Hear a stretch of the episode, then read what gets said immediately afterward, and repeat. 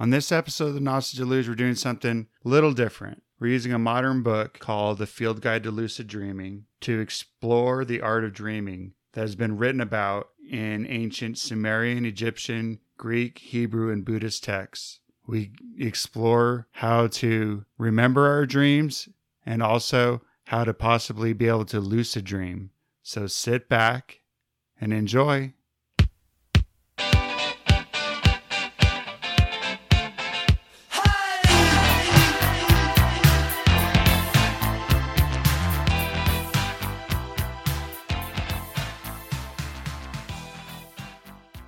All right, Brandon. Here we are on another Gnostic Deluge. Greetings, Mark. Thank you for having me today. And it is a Gnostic deluge, isn't it? That's right. We had a little deluge last night. It was weird in the afternoon, or yes, in the afternoon. All of a sudden, it started. Oh, we had that It rained a little bit. Yeah, we had that it got where I'm really at. windy. as well. It, it came down really hard for like a minute. Yeah, it's just like all of a sudden because I was laid down for a nap. I got up. There's noise and stuff, and all of a sudden I look outside. It's all overcast and stuff. I was like, what the heck?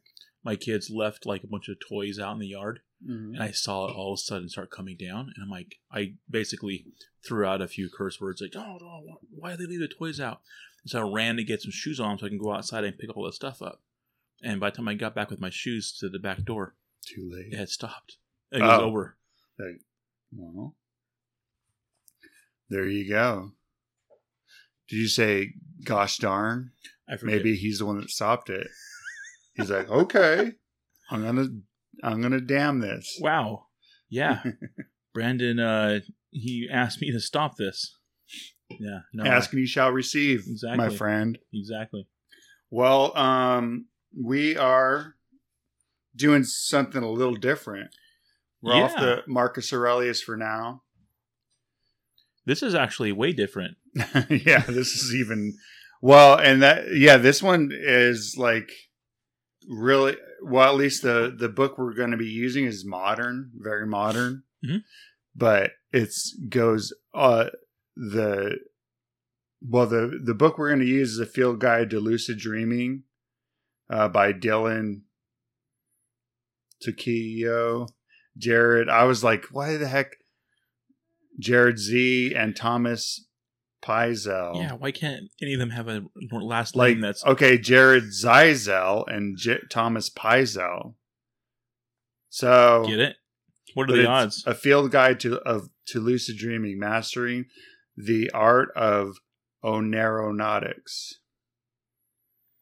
Yeah. So the background is Mark found this, and he gave he bought a copy for me. So we're actually using the same book. Yeah, and uh and like like Mark was just getting ready to say, this is not like a this is a little bit different because it's not that the book is old, it's that it's the the idea is old. yeah.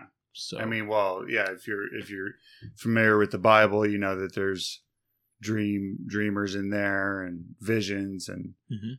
if you're familiar with any ancient stuff, there's always some kind of dream that happens. well, and a lot of the things that we've read in on this podcast were, I mean, a lot of them were using the term vision, but I mean, that's that's such a, I that's such a fuzzy fuzzy definition sometimes, right? Yeah, and sometimes some of them even say i think in Poimandres the first the Yeah, first uh got it right here. the first one it was talking about like you want to read you want to do what part i'm referring to Yeah, it's right at the beginning. yeah right in the beginning it's uh here you can read it. okay i'll read it um he says uh well where's it at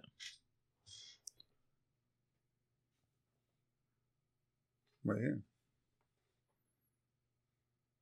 no Oh. you're not giving me the right part I, I tricked you. yeah good Oh, trick there it is. there it is he in the very beginning of the first uh text of the corpus hermeticum which we often call Poimandres he says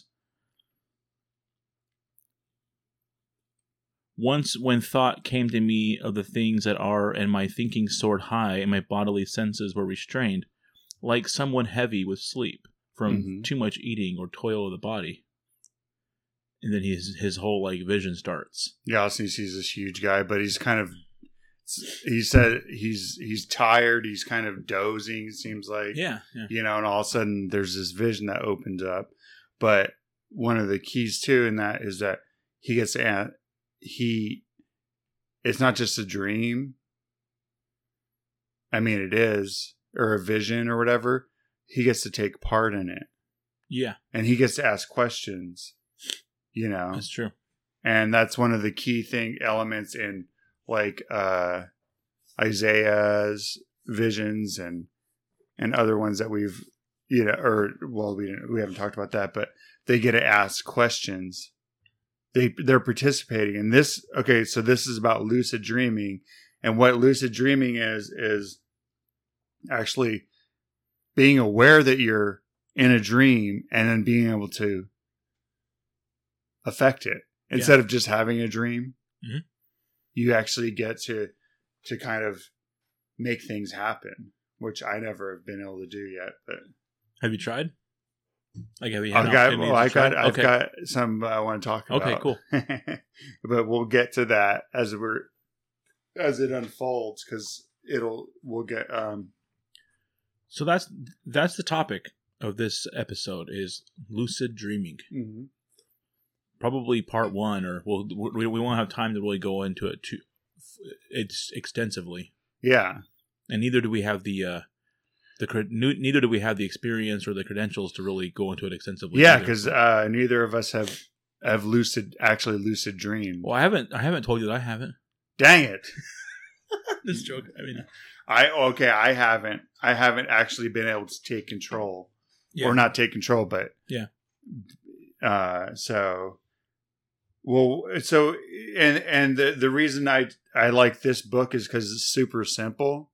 It's not like complicated and it goes through the history of it and kind of it just was basic enough that we could use it as an outline. and it has pictures in it too.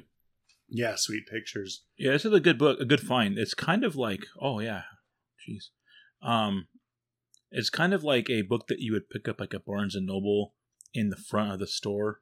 Yeah, and you kind of look at it and you're like, okay, this is probably not gonna teach me anything. You know, kind of yeah, like a general overview book, and people that's one of the people are talking about that, and I'm like, there's there's enough in here that gets you interested and gets you know they try to break it down as make it as simple as possible, and they don't want you to get don't don't get all lost in the science of it or anything. But of course, the first thing we're going to talk about is the science of it. okay. So, Brandon, take your mind back to the time, April 12th, 1975. I, I, don't know if you existed, but I did. Did you? Yeah. Okay. I was born in 74. Okay. So, I had been almost not even a year on this earth. But there's this guy, Keith Hearne, who is a researcher, and Alan Worsley, who is the dreamer. The Dreamer. Yep. I guess Alan Worsley had been able to lucid dream for a long time. He'd been doing it all his yeah. life. Yeah. And Keith Hearne was like, well, let's try to figure out a way that we can prove it scientifically. Yeah, because that, that was the that was the predicament. How do you prove? Yeah, because people talked about it, talk about it and stuff. And so they came up with um around 8 a okay, 8 a.m. Which was 807 a.m. which was interesting because who's still dreaming at that point? he was. I guess he was sleeping in for the day, right? Yeah. Yeah. So, but that it might have been his last part of his sleep because Yeah. that's when, and he, uh, but he had him. He so Keith Hearne hooked Alan up to a machine, an EEG machine. I don't. I didn't never looked up what EEG meant. Dang it! Yeah, we just- both get out our phones. Well, like, a, I don't know what it stands for either, but it's basically the it's the uh, electric electronic it's electric um, waves, right? It like reads like your brain activity or something. yeah. Let's just. Oh, there's an EKG, EEG. Okay. EKG is the one that you use to like get your like I think the big your get your heart going again. Yeah, EEG machine is a device that records the electrical activity of the brain. So it's specifically for the brain. And then you'll see it like in movies and stuff. It has like a plotter Yeah. or it, like a wave, like a. If you've ever seen the movie Dreamscape, Hmm, never seen it. oh, that movie's classic. Is it okay? I have to check it I out. think it's Dream. Yeah, Dreamscape or any of the Freddy Krueger movies.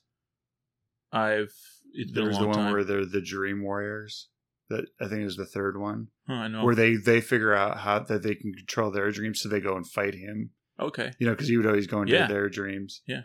Anyway, so yeah, it's placed on the per- people's scalp, and it it monitors brain waves and stuff, so they can, you know, by the what it's saying, they can tell if you're awake, if you're asleep. Yeah, they have like they can look at patterns of like which which part of your sleep cycle you're in Yeah, and stuff. Yeah. and so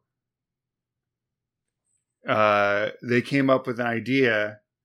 And So at 807, they proved scientifically that he was lucid dreaming. And the way they did this is whenever you're dreaming, your body's locked up. Mhm. Okay. The only thing. It shuts. It's basically all off. Yeah, it turns off so you're not up running around. So um the only thing that is that can move is your eyes. And then whenever you reach it when you're in the dream thing, there's something called rapid eye movement, you know, Mhm. where your eyes are like that's whenever you you know you see in the you can see under or the eyes moving under the eyelids Yeah. you know, whenever they're closed. And uh but this guy came up with an idea. He's like, okay, what I'm gonna do is I'm gonna the, he came up with a pattern Yeah. and he said, I'm gonna look like say I'm gonna look left, right, left, right, up, down, up, down. You know, something like that. Yeah. A B A B select start. to get free guys on contract. But but so he he came up with a pattern and all of a sudden so they- they're they're they're monitoring his brain. They're like he's in that state now, and all of a sudden they start seeing him. He was able in his dream to move his eyes, and his his actual eyes were moving with the same pattern. Yeah. So it was. He moved his eyes left left to right eight times. Was that what it was? Yeah.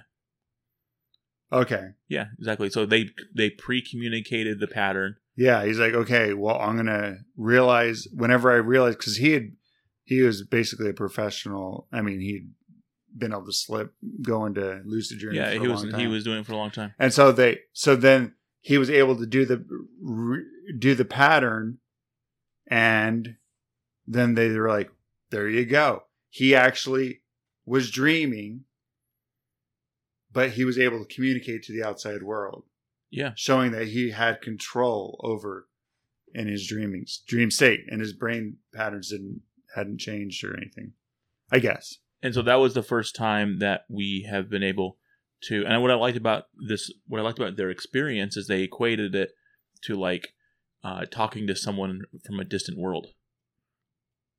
Yeah. You know because yeah because he's in a totally different it's yeah exactly- he was able to to reach out from his dream state and communicate with the wake the waking world. Correct. Which is crazy i wonder i mean yeah that'd be cool to like you know how there's like different forms of code like morse code or like binary? Yeah. I wonder if you can communicate using a code and like you know speak sentences about what you're experiencing and stuff. That'd be crazy. Oh like somehow. Yeah, just to communicate what you're going through at the moment. That might kind of really take you out of the lucid dream, though. Sure. You're like, okay, I'm trying to communicate with you and trying to stay in this dream. Yeah. But So that that was the that was the that was the first time that scientifically um, there's evidence. Right before that, it's all people's word for it. Right. yeah, it's like, oh, I, I, I was flying and I could do Yeah. this. And it's like, I could control this. And all of a sudden, so yeah, there was at least some kind of scientific evidence. Let's just call it evidence, not, you know, not, I sure. mean, You're right. It's not proof or anything. Eh, Well, I mean, you know, I'm sure there's people that want to dismiss it, but this was taking it through a, a new new thing than just taking somebody's word for is actually having them communicate to the outer world. And what was what was kind of interesting but also kind of clockwork. If you look at the way history works, Yeah. is three years later, yeah. another scientist did the same thing. yeah, Stephen LaBerge at Stanford. and apparently apparently they didn't communicate they had no communication between each other so they did he did a, a very similar experiment Yeah. Sometimes that yeah, it does happen where things will come in clusters. yeah it's almost like it's uh, the it's almost like the um everyone's connected in some way and we don't realize it Maybe what's his name came Alan Worsley came over to uh Stephen LaBerge's dream and sure yeah but yeah, so he did his doctor doctoral dissertation, doctoral dis- dissertation on it. He got an F on it, by the way. Like prove it, but he, he, he uh, so the the the people were kind of simultaneously saying, "Oh, this is actually provable." So the idea, so what is lucid dreaming, is the big question. Um, yeah it's a good question. Do you have an answer for it? Like is there like a a quick definition that you can like if someone said what's what's lucid dreaming? What's the one sentence definition? What's the best way to say it? Conscious? You're conscious dreaming? Yeah. Let's. What did they say in here? I mean, I got all these notes, but now I'm like, I, I kind of want to I think it says rely uh, on the book. it's uh just aware aware dreaming. No, okay. It says not to be confused with a very vivid dream, right? Yeah, which is what lucid means. Does it? I think so. I think lucid means like very like I don't want to speak well, a vivid, not to be like a vivid dream. Sometimes you get those vivid dreams you're like, oh my gosh, it seems so real, right? This isn't that. The- A lucid dream is the present moment realization that you're dreaming and a sudden self reflective epiphany. Wait a second. I'm dreaming, where you're realizing. Mm-hmm. So the vivid dream seems real, but the, the lucid dream is where you're like, wait, I'm not really awake. I'm actually dreaming. Yeah, so lucid means very clear and easy to understand. So yeah, it's lucid dreaming is more than just a lucid dream. It's like an awareness. Yeah. So, and they call it they the the whole thing. Somebody came up with a name for it.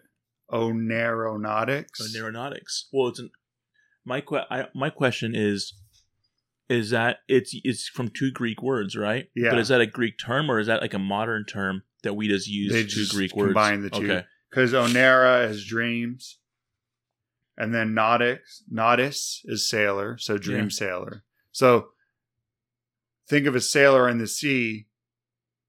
He's in the middle of the sea, but he's navigating where he's going. Yeah. So you're the dream sailor.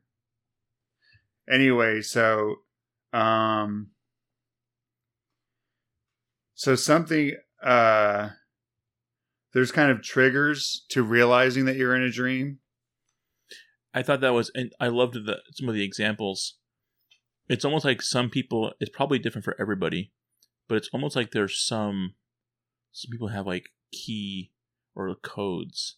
Like I give an example of one person who, when they would walk into the bathroom, if they see the reflection in the toilet, they would know that they're in a dream. The reflection in the toilet. Yeah, What do you mean? this one of the examples I gave. Oh, you read the little examples? yeah. Um. Oh yeah. I would find a bathroom and look into the toilet. If I saw my reflection in the toilet, I would know I was dreaming. And then go about interacting with the dream. That's weird. It's almost like his mind had some like co- key, A hack. yeah, hack that he was able to use Well, to see, know. And that that's the point of this book is they're hoping to be able to to get us to be able to hack it, hack our system because we all have their um like tri- triggers that might it, uh, help us realize that we're dreaming is one that we're in a location that we no- would normally be impossible. Say we went to sleep and whatever, and all of a sudden, next thing you know, you're in Paris Okay. Do you know Yeah. um another one is something that is totally absurd you know just ridiculous Yeah. and they give the example of an ostrich driving a car Yeah. My I've dreams. s- I have not seen that kind of thing in my dreams. i've seen a dog drive a car Really? on on the on That's YouTube. Okay. is he actually drives this little car? Yeah, I bet they have a they've hooked it. They got this whole setup.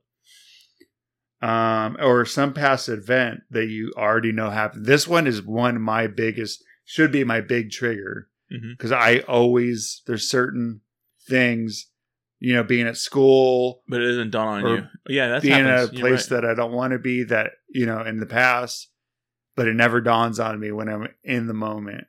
But that could be a trigger. You're right. That happens to me too. Actually, Another I'll have a dream that I'm like, oh man, I cra- had this crazy dream where I was still this. Or, yeah.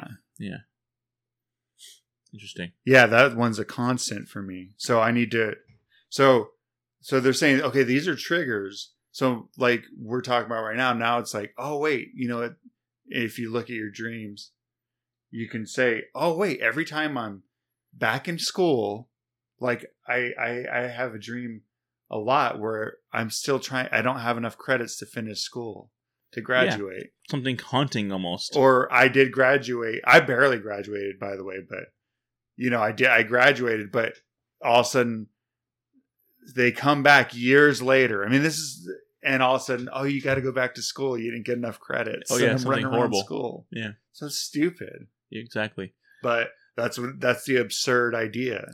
So, so the three things that listed was absurd ideas, places that you've never been before, Or that would be impossible. impossible. Like what that? Like Yeah. Like how did you even get here? You know. But or yeah, absurd. Something that's just ridiculous. Yeah. So the trick would be to like because we've we've had those dreams. Yeah. I've had those dreams, but it's I've it's never dawned on me at the moment of the dream that it's so absurd. That's what yeah. yeah. The trick is to Okay, so they they'll go over stuff to hopefully be able to trigger us to to get our you know so to where we can realize. Well, I think one of the first things that one of the first steps that is to just become aware that it's possible.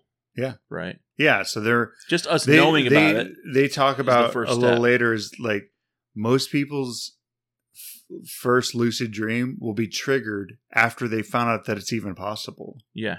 Yeah. Because most of us don't know. It's kind of like the idea, like, well, I guess it's the opposite, but they talk about how a bee shouldn't be able to fly because his body is, its mass of his body is so big, Okay. and then it's got those tiny little Yeah. wings, but it's flying. So if somehow they were to find out, dude, you weigh too much, and also they maybe they couldn't fly. But it's the so it's the opposite. Sure. That's Like- when we all wake up. Like, wait a thing. Bees can't should be able to fly. What if that?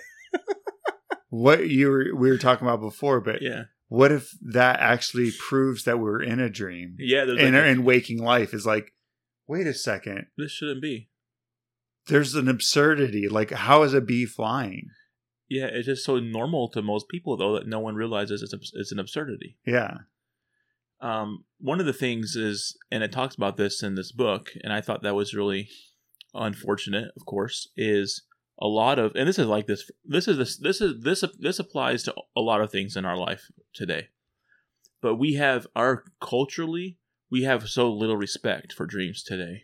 yeah, yeah. We've lost. That's been lost. and so and other cultures throughout time have had more respect and and so one of our difficulties is we don't think that dreams are anything but some uh fickle like response s- pattern or uh process that our brain goes through when we're sleeping right Yeah, we don't think it's anything substantial Yeah, or or even just it's they're dismissed as well. That's because this stress is going on in your Yeah. life. we have these answers that kind of just like shut it down whenever the the, the idea of it comes up and so we're And- all kind of destined to basically be undream to be dr- to not figure this kind of stuff out Yeah, you know it's it's uh this is just ridiculous to think about for most people hmm and then depending on what kind of culture you come from what kind of subculture you come from it might even be heresy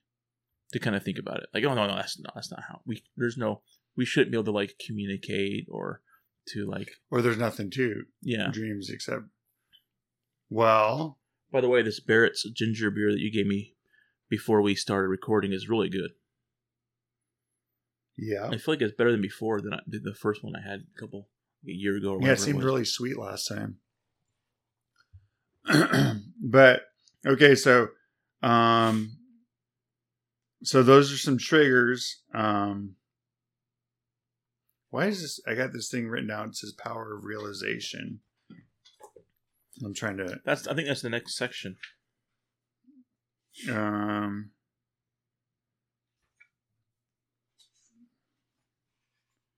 it is becoming Maybe not. aware. Um because I got all these things written down. I will say that there I, I when I started reading this book, I thought to myself, I wonder how long it's going to take before there's a reference to because this is a modern book.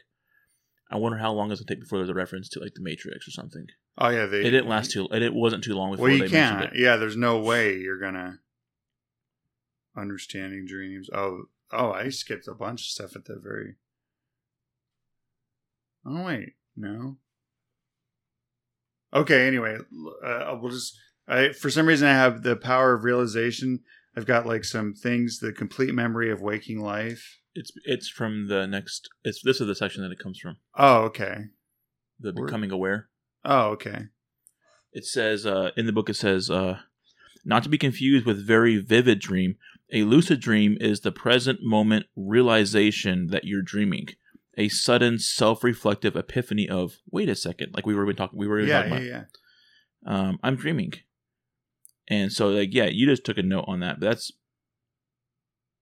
it's basically uh, so there's a there's a I I'll, there's a difference between That's weird. Where- so, have you ever had a dream where you've woken up in the dream and you're like, "Oh, I liked that dream," and so you've tried to go back to sleep? I've gone back into. And I, I've done it before too. Yeah. I usually fail, but there's been a few times I've actually been able to get back right into it. yeah. That's the closest I've ever gotten to like becoming aware that I was dreaming. Yeah, it's it's not that you're aware, but you're like, I like that dream. I want to get back into that Yeah, dream. And guess what? You got back into it. And so it's kind of close to the same thing, but it's not because I wasn't aware while I was in it. I was only aware as I woke up. So that's the closest I've ever gotten to actually becoming aware.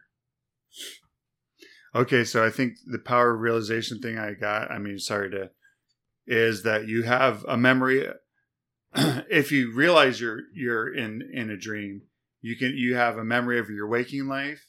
You can think log suddenly, you know, uh, in a lucid dream. Oh, maybe this is part of like how a lucid dream would be different from regular dreaming. That you'd be able to think, you can think logically, you can make decisions in your dream because most of the time it's just pushing you through it. Yep. you're walking through it and going trying to go to class and get your credits and you know whatever. You're you're not you don't have any control over it. You're just doing what it, you're being told to do. And then and then you you can also explore the dream landscape. So that's that i guess that's kind of again the your trigger you know there's triggers and then and then there the what am I trying to say? The what the power of being lucid in a dream is is that you can actually be aware, actual aware, like you are in regular. You have life. all your mental faculty available to you, and you're able to like make decisions. yeah. You can be like, you know what? Forget. I I'm not. I'm not worried. Like okay, in my case, at being at school again, trying to get Yeah. those dumb credits, I'm like, you know what? Forget this. I'm not going to worry about. I know. I know this is a dream. And you know what I'm going to do? I'm going to go. I'm going to go date that girl that I always liked in high school or Sure. something, you know, or something like that. You could Yeah. you could suddenly change it, or I'm going to go. I'm going to go try out for the football team, you know, and suddenly you can crazy. fly or you know whatever. yeah, Some yeah, you could you could imagine if you could do that. Imagine if you could in your dream be able to go back to high school and do the things you didn't, you know, you wish you could have done, yeah. like Uncle Rico. Remember, he's like, Yeah. man, Could I could have made that. What do you? How much you want to bet I can? I can throw that football over that mountain over there. That's a Napoleon Dynamite. I love that. It, I, I did too. I, I, I have to rewatch that show. No. But anyway, so, but im- so all of a sudden, imagine that you if being able to have some kind of control over your dream and not just walking through it. And most see most of the time, it seems like my dreams are panicky or frustrated or Yeah, and those are easy to tie into like it's easy for you to think like this is why I had this dream because I'm stressed about this particular job or I'm stressed about the future or in you or I had this experience happen And years ago that never got resolved. I don't yeah, think. and there's not even we're not even dismissing that yeah. either. No, th- those are valid. Yeah, But that's all we think they are. And Yeah. then it's and and that's all they're they're insubstantial after that. hmm And then, uh, so you've you've got you know like, whoa, this is a pretty po- could be a powerful thing. So the question is, can anybody do it? So when and they and of course they say anybody can do it, right? Mhm. But the thing is, is like, how do they know that? I, I get it that they. I mean, how do they? Are they just is it just like a May- maybe they go like this because these guys work with people for lucid dreaming dreams to get them into it. So they're like, they work with people and people that want to have it have it happen. It's not like something, you know. you just- don't have like the right uh the right chemistry to do it? Or, yeah it's not it's not anything they they've had success with all different kinds of people i guess so it says uh most people have had a lucid dream they said most people have had a lucid dream or at least realize that they were dreaming when they were dreaming which is a definition of a lucid dream. yeah Whether they whether they were able to control to anything. manipulate anything or actually like take advantage of it is not what they asked. yeah sometimes it's like oh you know and there ha- i think even i have had Yeah. to where i'm like oh wait it's just a dream you know yeah And that's if that's When all you- that they're asking, then I, I think most people have had it, yeah which is a good evidence when they say anybody can do it. Yeah Yeah, it, it's a good point. Um, the only thing one needs is for you to real recognize the dream state. So you got to be able to.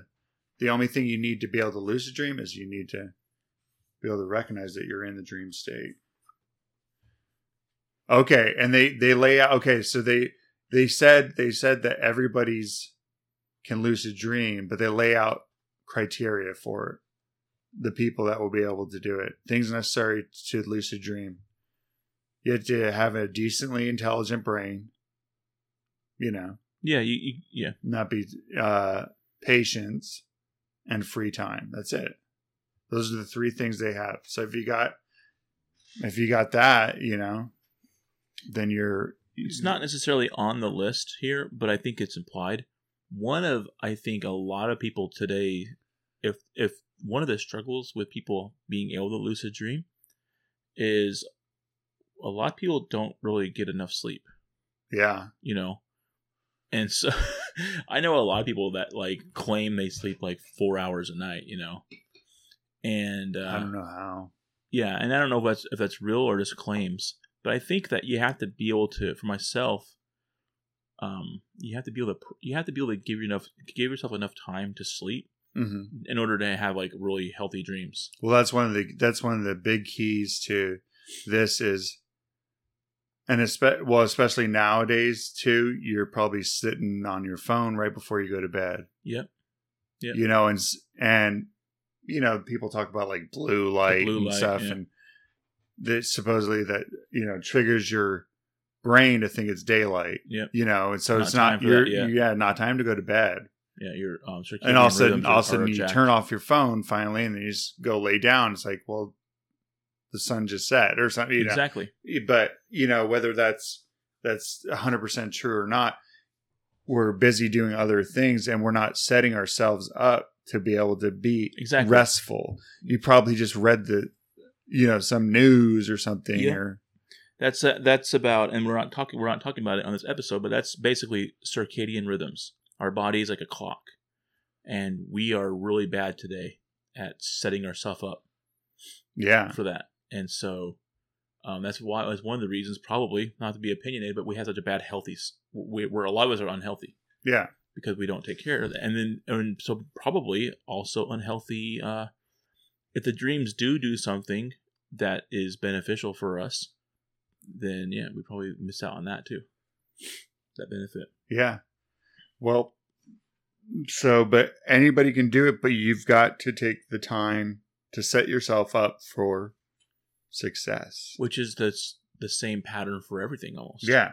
Like you can do it if you Well, want. that was that was it. one of the cool things about this because we just read Marcus Aurelius Yeah. stuff, and I was like, "This is kind of cool because it's not just like, oh, you can just do it. It's going to take a little, you know, it's going to take some work. It's going to take repetition and over and over and reminding yourself, like Marcus Aurelius did. He's always like, oh, you know, saying the same things over and over. Yep. To pound it into his brain, and this this is going to take that. So, an intel- intelligent brain, decently, patience and free time, you got what it takes. Um, and then they they asked the question why you would even want a lucid dream. I can, I mean, I can imagine myself. I'm like, "Oh, there's tons of reasons. So they don't have to sell it to me, but they were like, oh, there's like adventure and fantasy. You Mhm. know, you could probably you can see a dragon, Sure. fight a dragon. I don't know, know. if- be I a knight or something. I'll just like scope. I'll scope it out from a distant mountain. That'll be enough for me. Like through a telescope. I see Through a dra- I see a dragon over there, but I'm not going to go fight it. Well, I mean that's yeah, but you can also f- face nightmares, which would be that's probably for more advanced.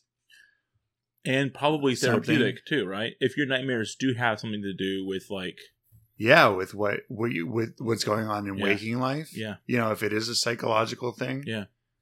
I mean, but th- and that's part of the whole. But even religion and stuff is being you know facing your demons. Yep.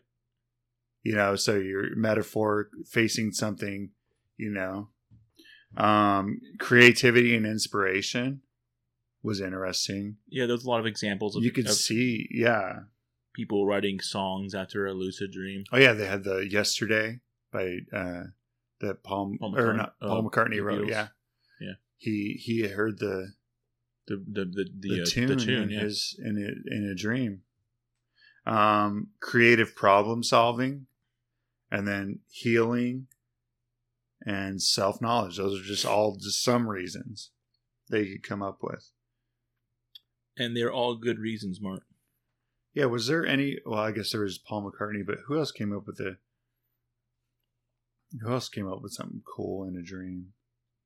That was more than just Paul McCartney writing yesterday. Oh, they have they give a they gave a few examples. Um, let's see here. Yeah. Well, I guess the main one is Paul McCartney. They got. Okay, it's He also is also the let it let it be was also from a dream.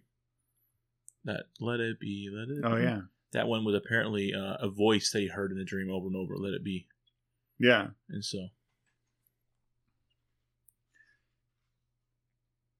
But uh, oh, that was the thing. The guy that invented the sewing machine.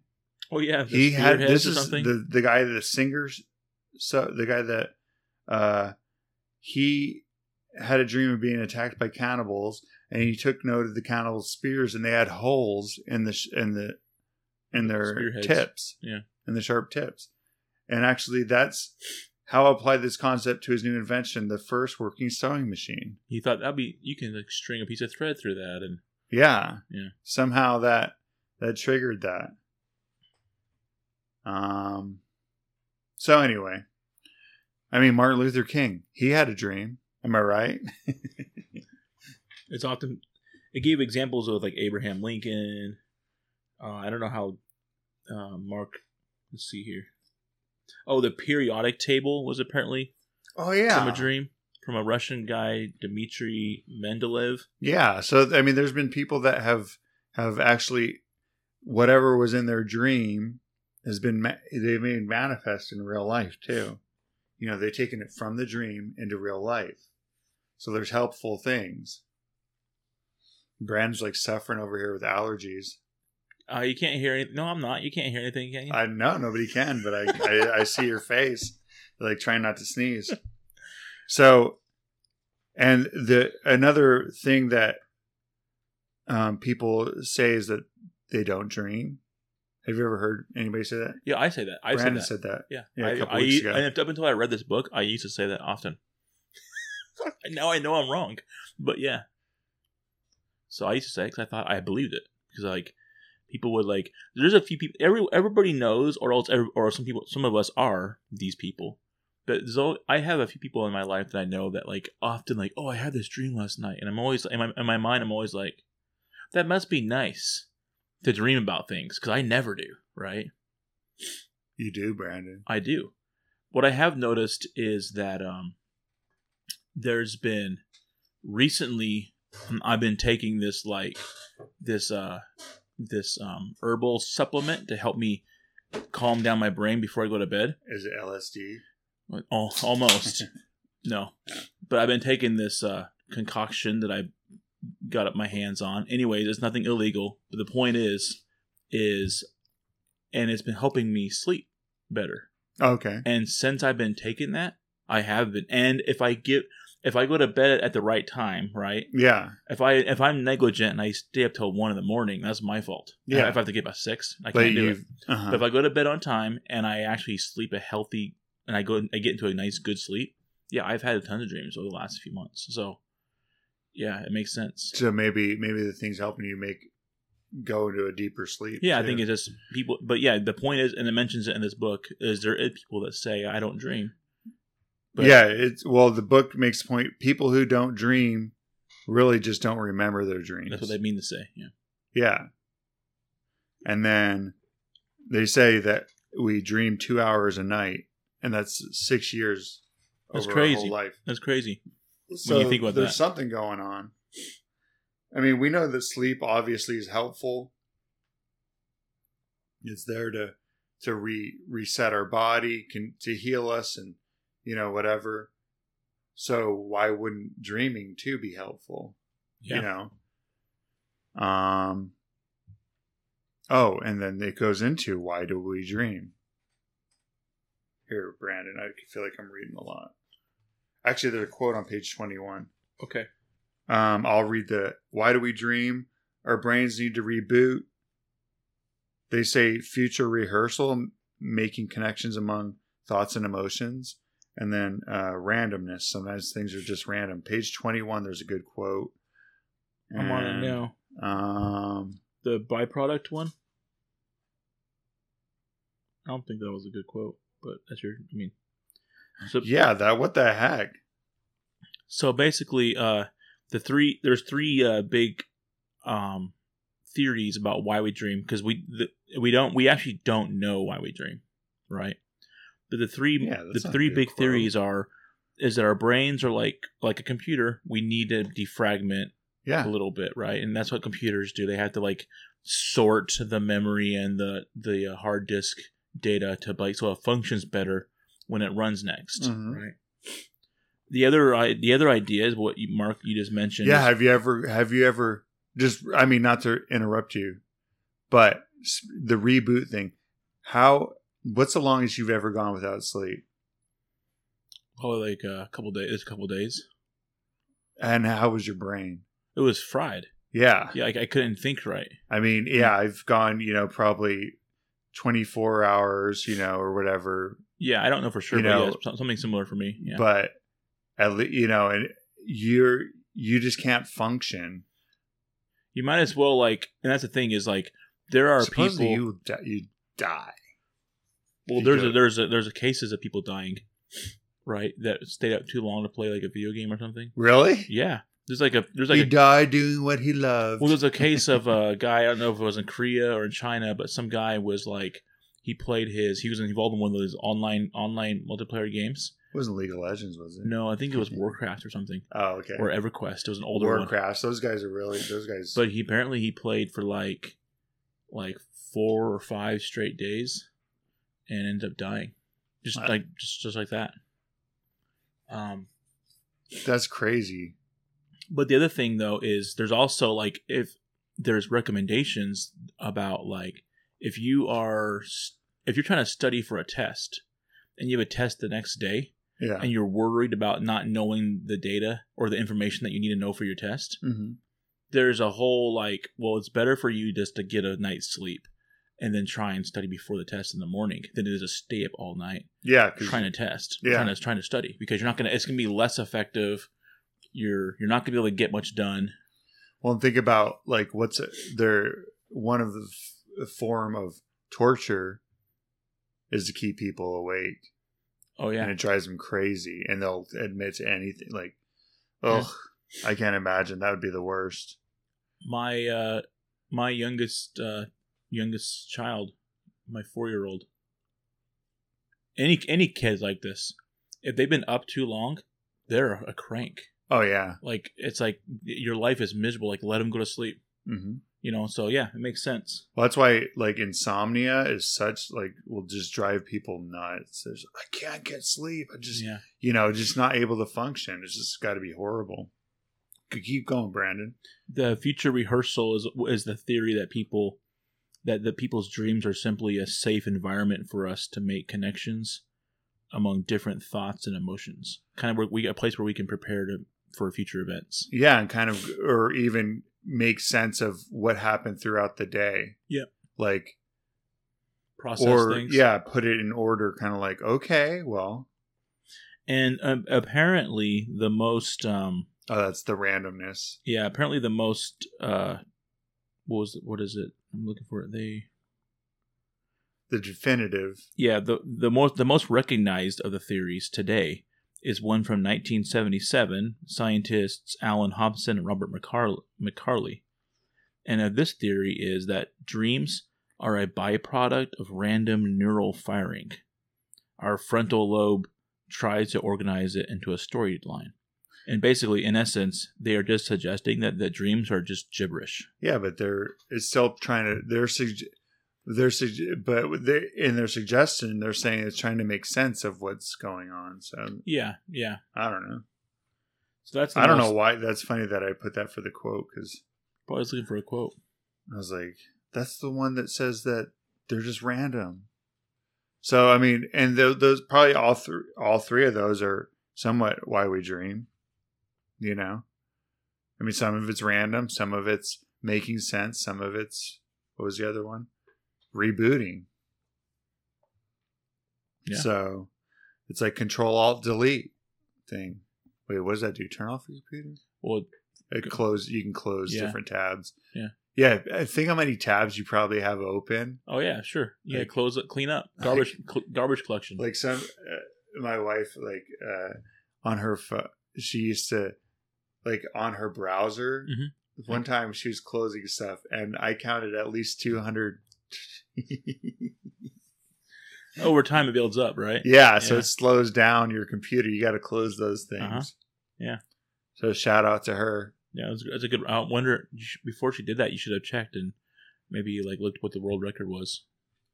She could have been close. Yeah, like why is my thing running so slow um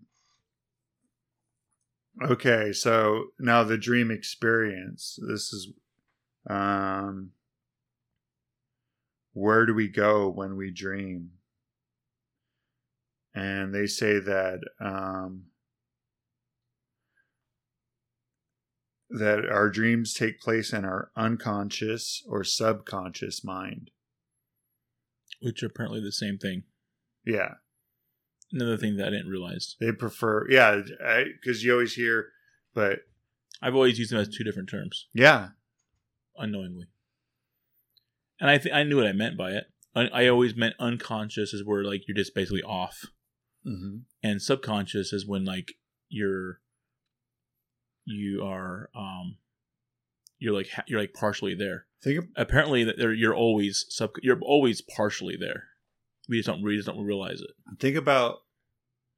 Okay, suddenly, everything that we supposedly know the world through, our sight, hearing, smell, touch, taste, is all closed off, right? Mhm. But in our in our unconscious mind, all that stuff still exists somehow. yeah yeah I mean, it's so real that we don't know that we're dreaming. It's just weird. Like people are like, "Oh, if I grab, you know, touch something, I know it's real," you know, and sure stuff. It's like, well, if you didn't, how do you know that you don't, you, you dream and you don't realize you, it's not it's not not real or not real. Correct. You know. There's very little, not to go crazy here, but there's very little evidence that our that what we call our waking life is not actually the same type of programming, right? We don't know.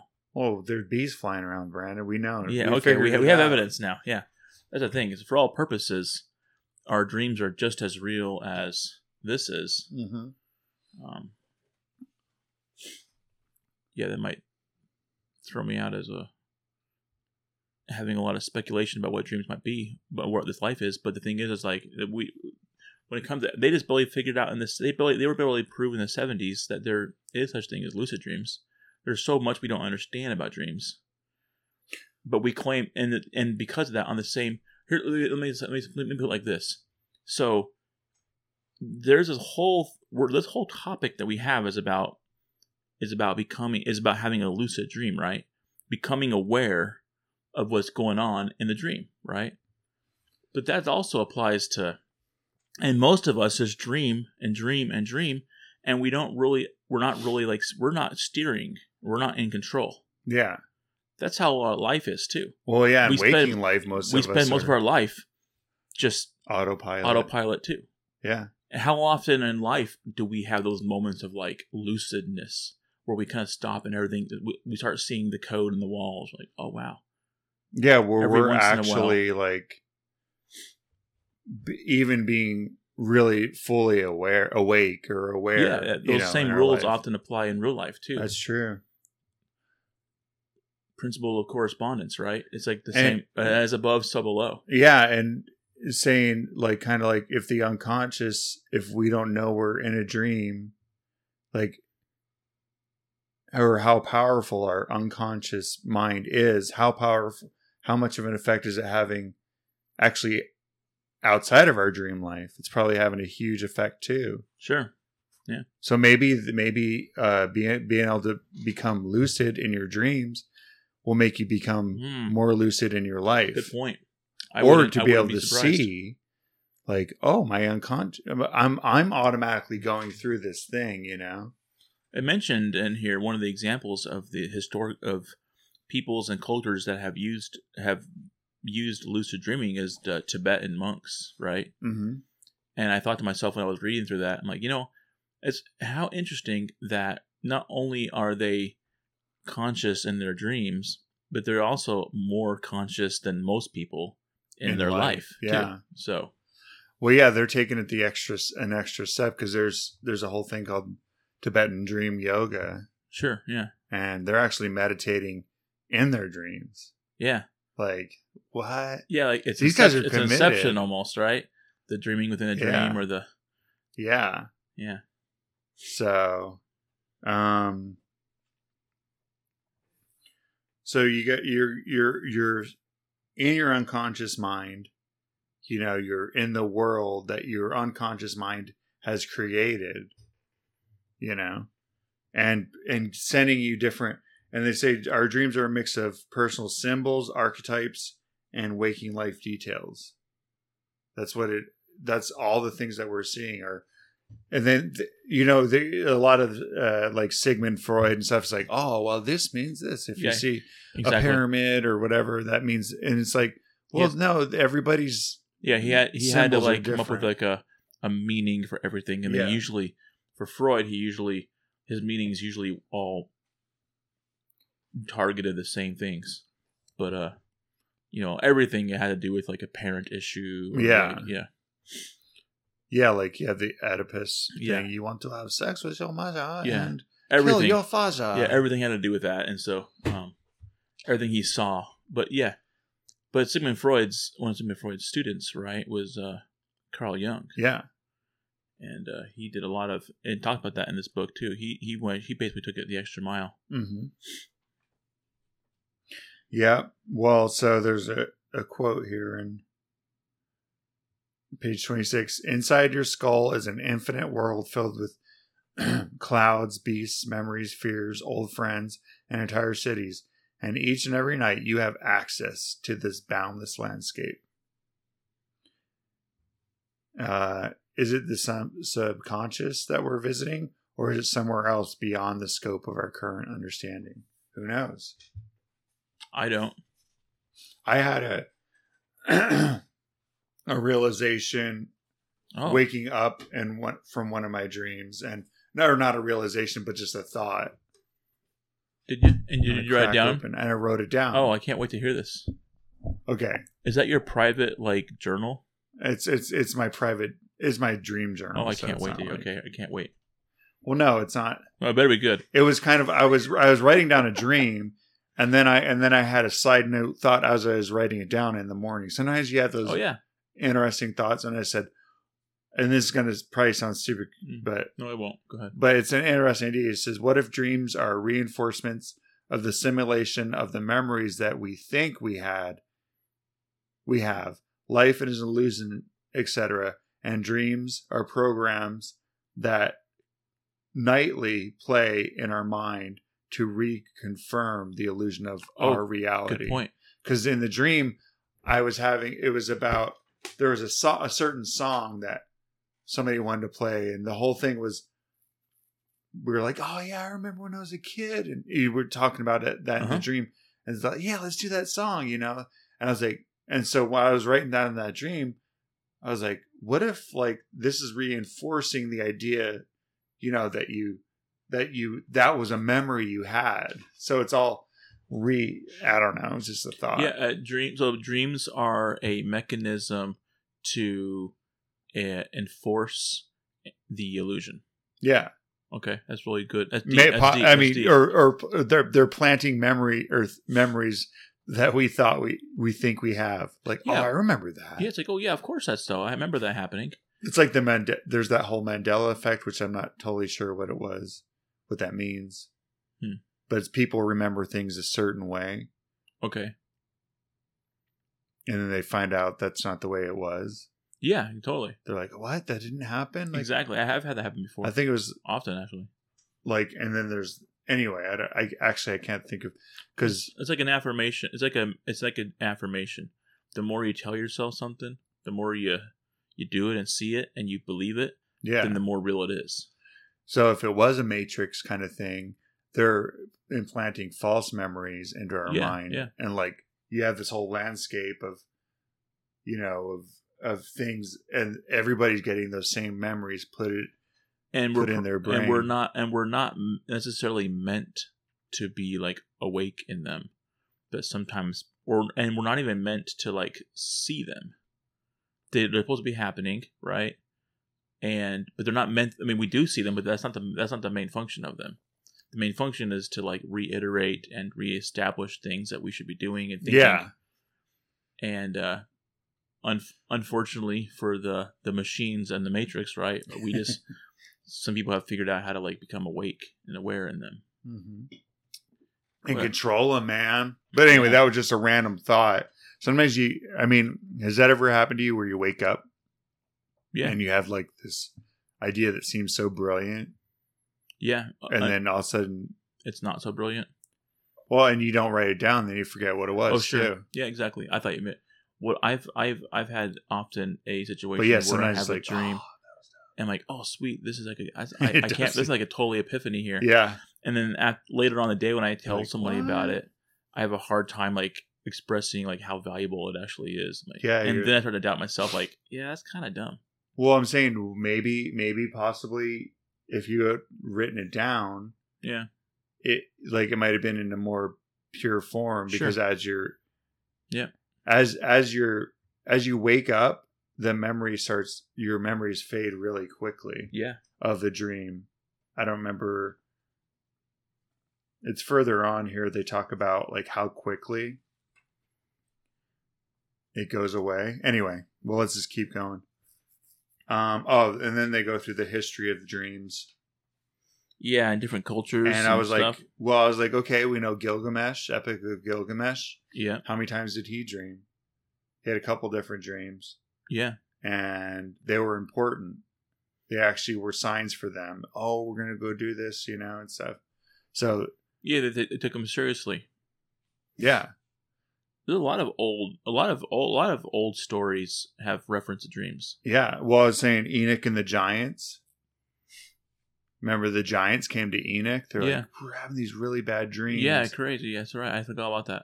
Yeah, Yeah, they're right. like, I mean, the, the the ancients put importance to their dreams, you know, and they they possibly were able to, you know, to use those dreams as a foretelling of the future, Well, and that's the thing and is, and God was sending those dreams specifically to warn them.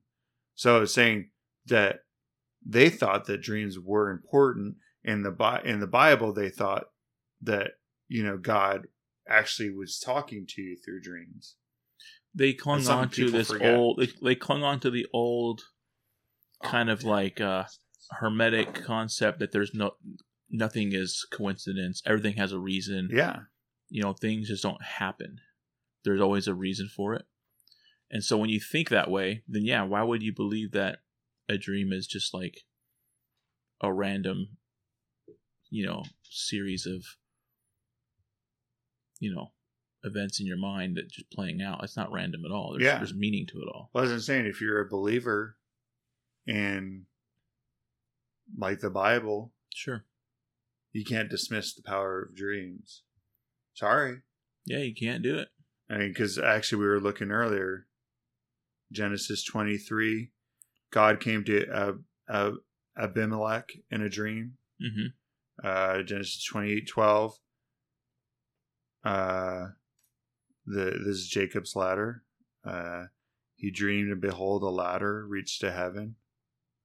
Um, God came to Laban, the Syrian, in a dream in third chapter 30. Uh, Joseph, the dreamer of dreams. oh yeah I there was mean- that was tons of dreams Yeah, Yeah. I mean Pharaoh had a dream, yep and what was everybody was having dreams in those sto- in that story that's what I'm saying. Yeah, that's, I mean you had the guys in the prison with him that had two different dreams, that's right and they foretold both of their futures. I mean the whole, according to the Bible, the whole Egypt was saved from suffering really badly under the seven year famine because of Pharaoh's dream and the interpretation by you know Joseph but Yeah. um anyway there I mean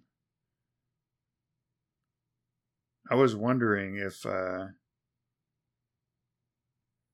if Mary's that's what I was Well, that's what you were I wondering was like, I wonder if. Mary, Mary, but Isaiah, like, I mean, you know, his vision is like the vision of Isaiah, the son of Amos, which he saw concerning Judah. So, I mean, uh, he saw a vision, but there's things in in here that he's taken up. He sees all these symbols. That's they're, you know, uh, he's he's being washed clean and you know, like uh, put it, yeah uh, the coal the coal on his lips, Yeah. and but he sees these angels with s- six wings and stuff, and yeah flying through the heavens, and he's taken around. I mean, Enoch, whenever he's taken up to heaven, sees all kinds of crazy stuff. It's like stuff that in your waking life you don't, you can't see. you're right It would seem to be, it's a dream, and then God can speak to you through, through that, that you know, That's- limitless. maybe that's why we don't see angels with six wings in life. I don't see angels, but anyway, because if what i'm saying is maybe that's why nothing too strange happens in life.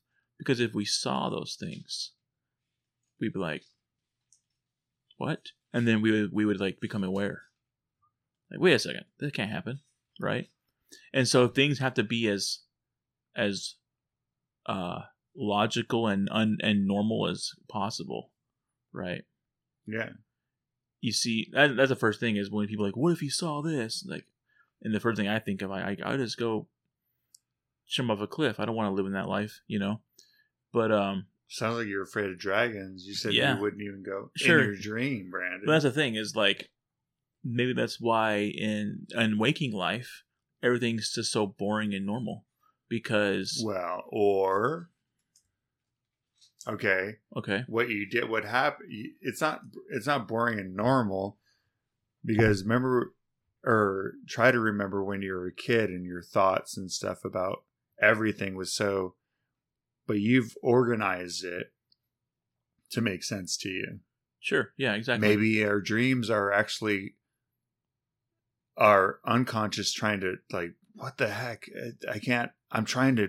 I'm trying to keep this under control and keep the illusion going because it's just so crazy out there. There you go. Yeah. I don't know. Yeah. I'm saying, but you, you, you've, you don't see. I think our Let's look out the window together here. our mind like like actually overlooks things you know intentionally Yeah. and in life like we're not see we're not even seeing real everything in reality because our mind can't take everything in No. Exactly. You're right. i don't know so you- actually we're we're gazing through a lens darkly Darkly. into the world Yeah. the actual living world. And maybe our unconscious mind is trying to somehow, yeah, like make sense of it, being like, you're lying to yourself, man. Sure. But the thing is, is about these stories of um, these visions and stuff. What, what by definition, like, what is it? How do we know if there's any difference in vision and dream? Yeah. You, you know, we hear about these like, oh, Isaiah's like, vision, "Well, this it was- person's vision. This, it says it was during the day. You know, Yeah, some- like, oh, they weren't. Yeah, well, exactly. Jacob, yeah, Jacob's ladder wasn't during the day. It was at night. He was, but Sure. But like we don't really have any kind of like for all purposes, they're the same thing. it doesn't, but it doesn't make it any less real. Correct.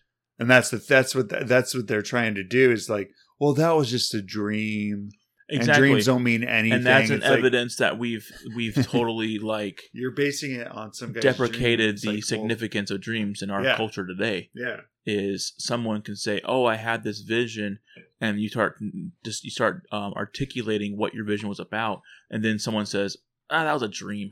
yeah It's like, "Oh, okay, you're right. Never mind. None of that means anything anymore because it was a dream, not a vision."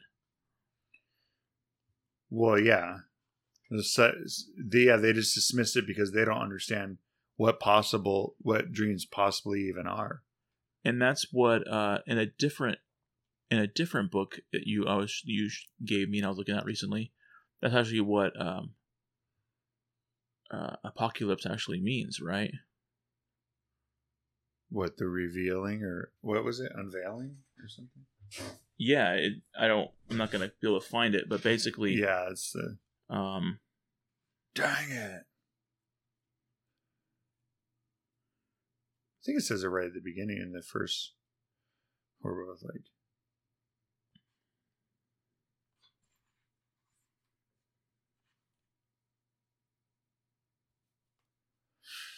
Well, who knows? yeah we definitely don't know Oh, there it means it means uncovering Yeah. so just visions are really just dreams or a form of dream right whether you're uh whether you're sleeping in your bed at night or you are fatigued and and taken up in a way Mhm. there's, not really a difference Well, and then, but visualization, you know, that's you can't. People who invent stuff, they actually have to have it in their mind before it becomes reality. I guess this goes. Hmm, yeah What was it that we were talking about? Where that was like, we were talking about things don't. You you have to envision it, and then it you make it come to reality. well we've So, would you say that that invention doesn't exist because it's just in their mind? exa- oh, well, good point and we've had that we, we have, we've had that topic several times now Yeah. So anyway, so guys, quit dissing dreams. yeah don't man. just dreams not cool. Okay, now we get into the part where I can get away from my notes good and just start looking through the book. It says, okay, to master lucid dreaming, Brandon, okay you first need to remember your dreams. yeah see that's the key that's the first point first key Yeah. you don't remember them then you're not gonna, yeah, be able to lucid dream. Oh, they go through the the uh, whole thing with REM sleep, the stages. Do you want to go through this? yeah This is pretty interesting because then you You you this is good because it kind of lays it out, you know, that how when, when exactly you are dreaming. It's on page 44. Here 44. it is. Okay. Um there's a guy, Eugene uh, Aserinsky. yeah. He had an old EEG machine. So back in the 1950s, Eugene Aserinsky was dead broke and trying to support his family. Even though he never obtained an undergraduate degree, he had managed to convince the University of Chicago to let him attend as a graduate student. He must have been smart then. Yeah. Dusting off an old EEG machine found in the basement of a university building, Aserinsky hooked electrodes to the scalp of his son, Armand, studying his sleep patterns. The young wannabe Yeah. scientist took note of some curious readouts. During certain periods of the night, Armand's sleep, sleeping brain would suddenly shift as if his brain were wide awake. Okay, so that's pretty Yeah. he's like, what the heck? Like all of a sudden, for all intents and purposes, if if a scientist was to look at the brain patterns that were going on at certain only at certain periods Mhm. during the night, they would think that the subject was awake. Um, now skip down to the neck the paragraph after the next one. The right, like here. But but after several more studies with additional subjects, the anomaly seemed to be real enough. He brought in a veteran sleep scientist, Nathaniel Kleitman, and two be- and the two began to notice that during this stage of sleep, the heart rate and breathing quickened and blood pressure rose. That's probably how like your like smartwatch can tell when you're doing your If REM. you're if you're Yeah. going to sleep, yeah. yeah, They noted that about four or five times during a given night, their subjects' brains would suddenly shift, like a radio changing its frequency to a very active and wakeful brain state.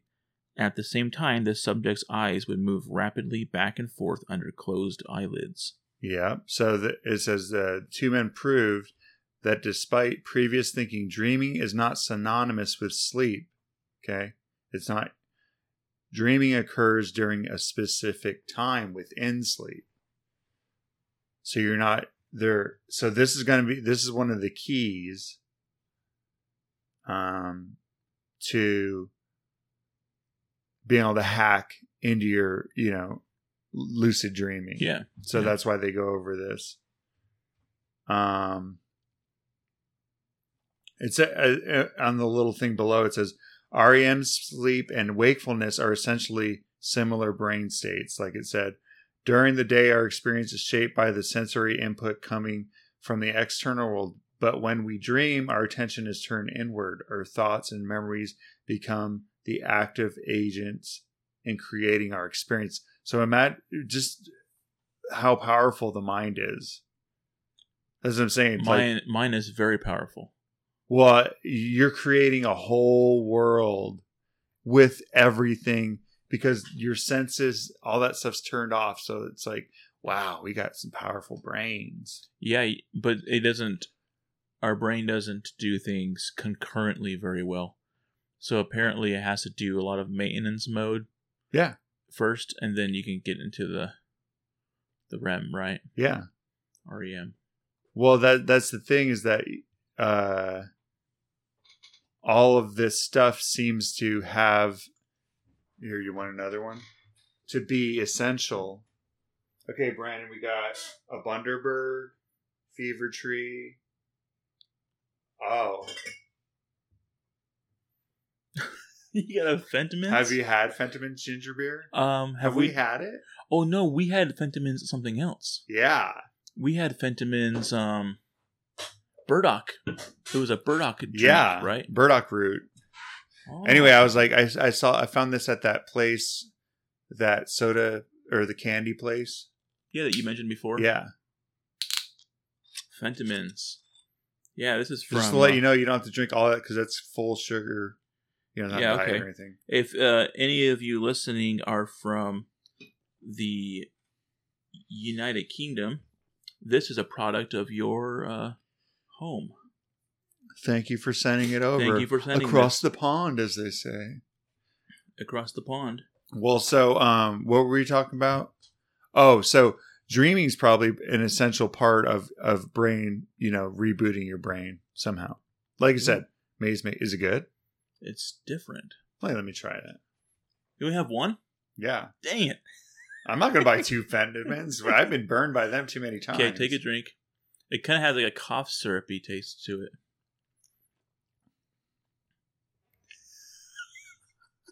What the heck? That's not too bad. No, it's not too bad. It's not too good. That's not ginger beer. Okay, Brandy, you don't have to finish it. No, I'm gonna drink it. no.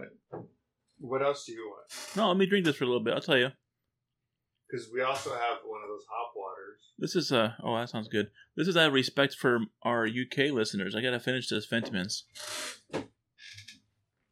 Who drank all the Fentimans? Interesting. Here, I'll pop you open that. Hop water. Oh yeah, you got one of those uh hops. That one looks a little. That one looks a little uh potent.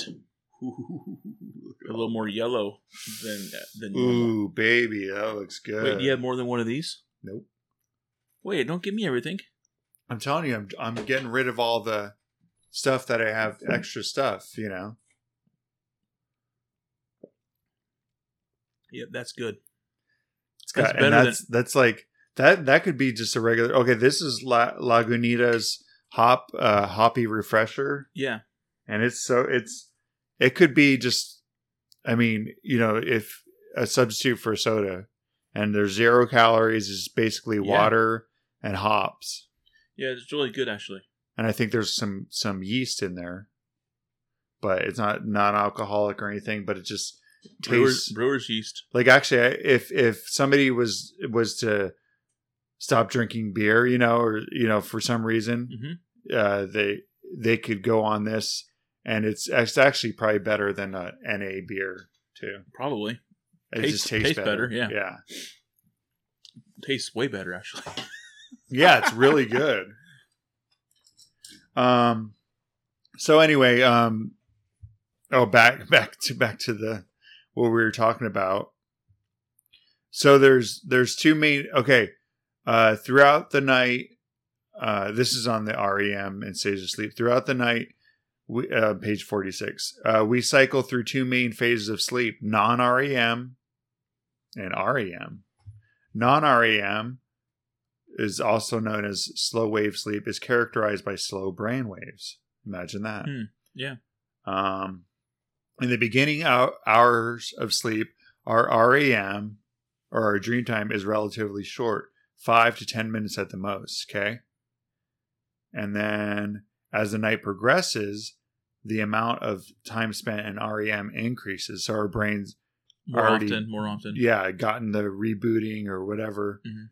and so now you're going into um longer sleep. So by morning the other stages of sleep disappear. So this might be part of the reason the guy was it was happening at 8 a.m is because it was at the, the end. end. of his sleep Yeah. so you always think of we always think of dreaming in the middle of the night but Yeah. it's actually you're getting the longer periods of dreaming at the end of the, your sleep cycle so when you're about to wake up Yeah, or when you wake, when you wake up, because how often do you, people wake up in their dream? It's like, ah, yeah I woke up in the middle of a dream. Yeah. yeah, it's because it was because your alarm went off. Yeah, yeah. So it says by uh, by morning, the other uh, stages of sleep disappear, and depending on how much sleep you get, your last two REM stages can last up to 50 minutes each. Believe it or not. Did you want to go through the That's awesome. stages of sleep? Um, stage one. So as you lie in bed and begin to feel your body dozing off, you're already entering the first stage of sleep. This stage is the bridge between our waking and dreaming selves. During this transition, you may experience images, lights, and Yeah. other sensations, which are known as hypnogonic hypnogonic Imagery. Hypnagogic, I think. Hypno- hypnagogic hypnagogic. imagery. This is the time where you may experience hypnic jerks, those random twitches you get where you kick or spasm just before drifting off. Yeah. Heck, I do that in the middle of the day. Yeah. Okay. Or a, a natural occurrence that your dog or spouse may know all too well. yeah. This stage is commonly known as twilight. Okay, the second stage is your body's prep stage. So you've fallen asleep, but you aren't quite in deep sleep. Toward the end of this stage, as you prepare for deep sleep, your body begins to lower the heart rate as well as your core temperature. So it's like slowing things down. And then stage three, Brandon. Welcome to repair mode. That's right. At this point, you're in a deep sleep, like a computer rebooting itself. Your body is rebuilding muscle and bone mass, making repairs to organs and tissue, and strengthening your immune system. We then begin our, our ascent back toward waking and away from deep sleep. Like a roller coaster, we climb back up to the level of stage two, then one, then finally REM. Yes. We did it. So your body's rebooted, your brain is. Now it's finally the fun stuff. Your brain activity is so similar to being awake that if a scientist was only monitoring your brain, he or she would have a hard time knowing that whether you're awake or dreaming. So Hmm, that's cool. that's how it happens. Yeah. So it's not you don't just go into the dream, but it's so it's so uh in the story we're talking about this one Apersky guy. Um i think he actually thought his machine was broken yeah. at one point. Yeah, whenever he's doing it with the kid, he's like, yeah. Dude, I got, and then all of a sudden, yeah, with his son, because he was reading like, like- he wasn't asleep. like, wait, and then all of a sudden, they tried it with other people, and they're like, wait, everybody's doing it. and then other machines are doing it. Yeah, so it's like oh this was this machine's not broken everybody does this yeah, yeah So, um, one of the keys is deliberately catching your last cycle of REM sleep is one of the best tools for inducing a lucid dream. so deliberately catching it Yeah, because that's going to be, and one of the reasons is last your last two cycles of. REM sleep are the two longest, up to fifty minutes Yeah. each. Yeah that would suck Dude. that would suck to catch like one of the five minute ones Yeah, it's like wait no no no yeah. all of a sudden things start like rebooting again like wait Ooh, there's a good. Okay, there's a good quote by Carl Jung on page fifty-one. good old carl let's see what he says oh i love this quote i read this earlier too yeah yeah. Who looks outside dreams. Who looks inside awakes. Yeah. That's deep. That's all too Carl Jungy too. Yep. I think I'm probably gonna teach my kids that tomorrow in school. Yar. Yeah, I think so. Yar. Yar, get it? Pirate. That's, that's pirate. That's I just said pirate- that. Pirate "Yar." mode. pirate mode of Like, Carl whoa. Somebody was saying, okay, I heard this thing, and it's, it's speaking of pirates there, but I was like, I don't believe this. Supposedly, the reason they wore patches, I don't know where this came Okay, from. I can't wait to hear this. this was, I thought that, I was like, that can't be true. I don't know. But they wore patches because they would be going above deck and below deck a lot. So one eye would be would you know so whenever they're above deck i know i was like i don't believe that you know but so whenever they went below deck they could they could al- already see in the dark they just lift up the eye patch and be able to see yeah, their eye is not exposed. It's not uh, blind. i was like whatever well first off you don't have with the one patch you you don't have any depth perception it like screws it up. You know you don't have you're not seeing in 3d And not so they're ev- probably walking off the deck you know? Yeah, not every uh, not every pirate looked like the reason yeah i think that's an old that's a new wives tale. I've never i had never heard that until this last week and i was like what? No. It seems like kind of a cool idea but they're not going above and below deck that much. Yeah. yeah, who knows? and the reason that they had This is my- wooden the reason they had wooden legs No, no the reason they had hooks Huh. for hands is because they wanted they needed to get a real deep scratch on Oh, their, on it. their back i don't know I thought you were gonna go on the wooden leg named Smith. A wooden leg. named Smith. What was the name of his other leg? Okay. All right. And okay, so he who looks outside dreams, who looks inside awakes. Carl Jung, dude. I need to, I got a book I need to get by him. Which one? Um, it's one written by this lady, uh, Marie Louise something or other. Okay. One of his students. Okay. But she wrote. Um, he she wrote that alchemy book, Carl Jung and alchemy, kind Oh, of uh, I've seen it. that I, I sent you a picture of. Yeah. Okay. She it's basically a, a biography of him, but it's supposed to be how he developed his system. It's supposed to be really good. Oh. I was Cool. listening to that red book that you were talking Yeah. about. That one's really interesting. Yeah, that's his. Uh, jour- that's his journal excerpts from his um journal. Yeah. Uh, We were talking about like visions and s- like Yeah. these just crazy visions. You listen to it? They have it on. Is it on LibriVox or on YouTube or something? Um, Or it was buy it's it? on uh, Audible. Oh, okay. Wow, they had the red book on Audible. Yeah. Jeez. All right. and it's red, ah, nice. red and that red. would that would that'd be horrible. if they- R E A D. It's red on Audible. Oh, get it? Yeah, it's clicked on. It's marked. It's marked red. That was a good joke.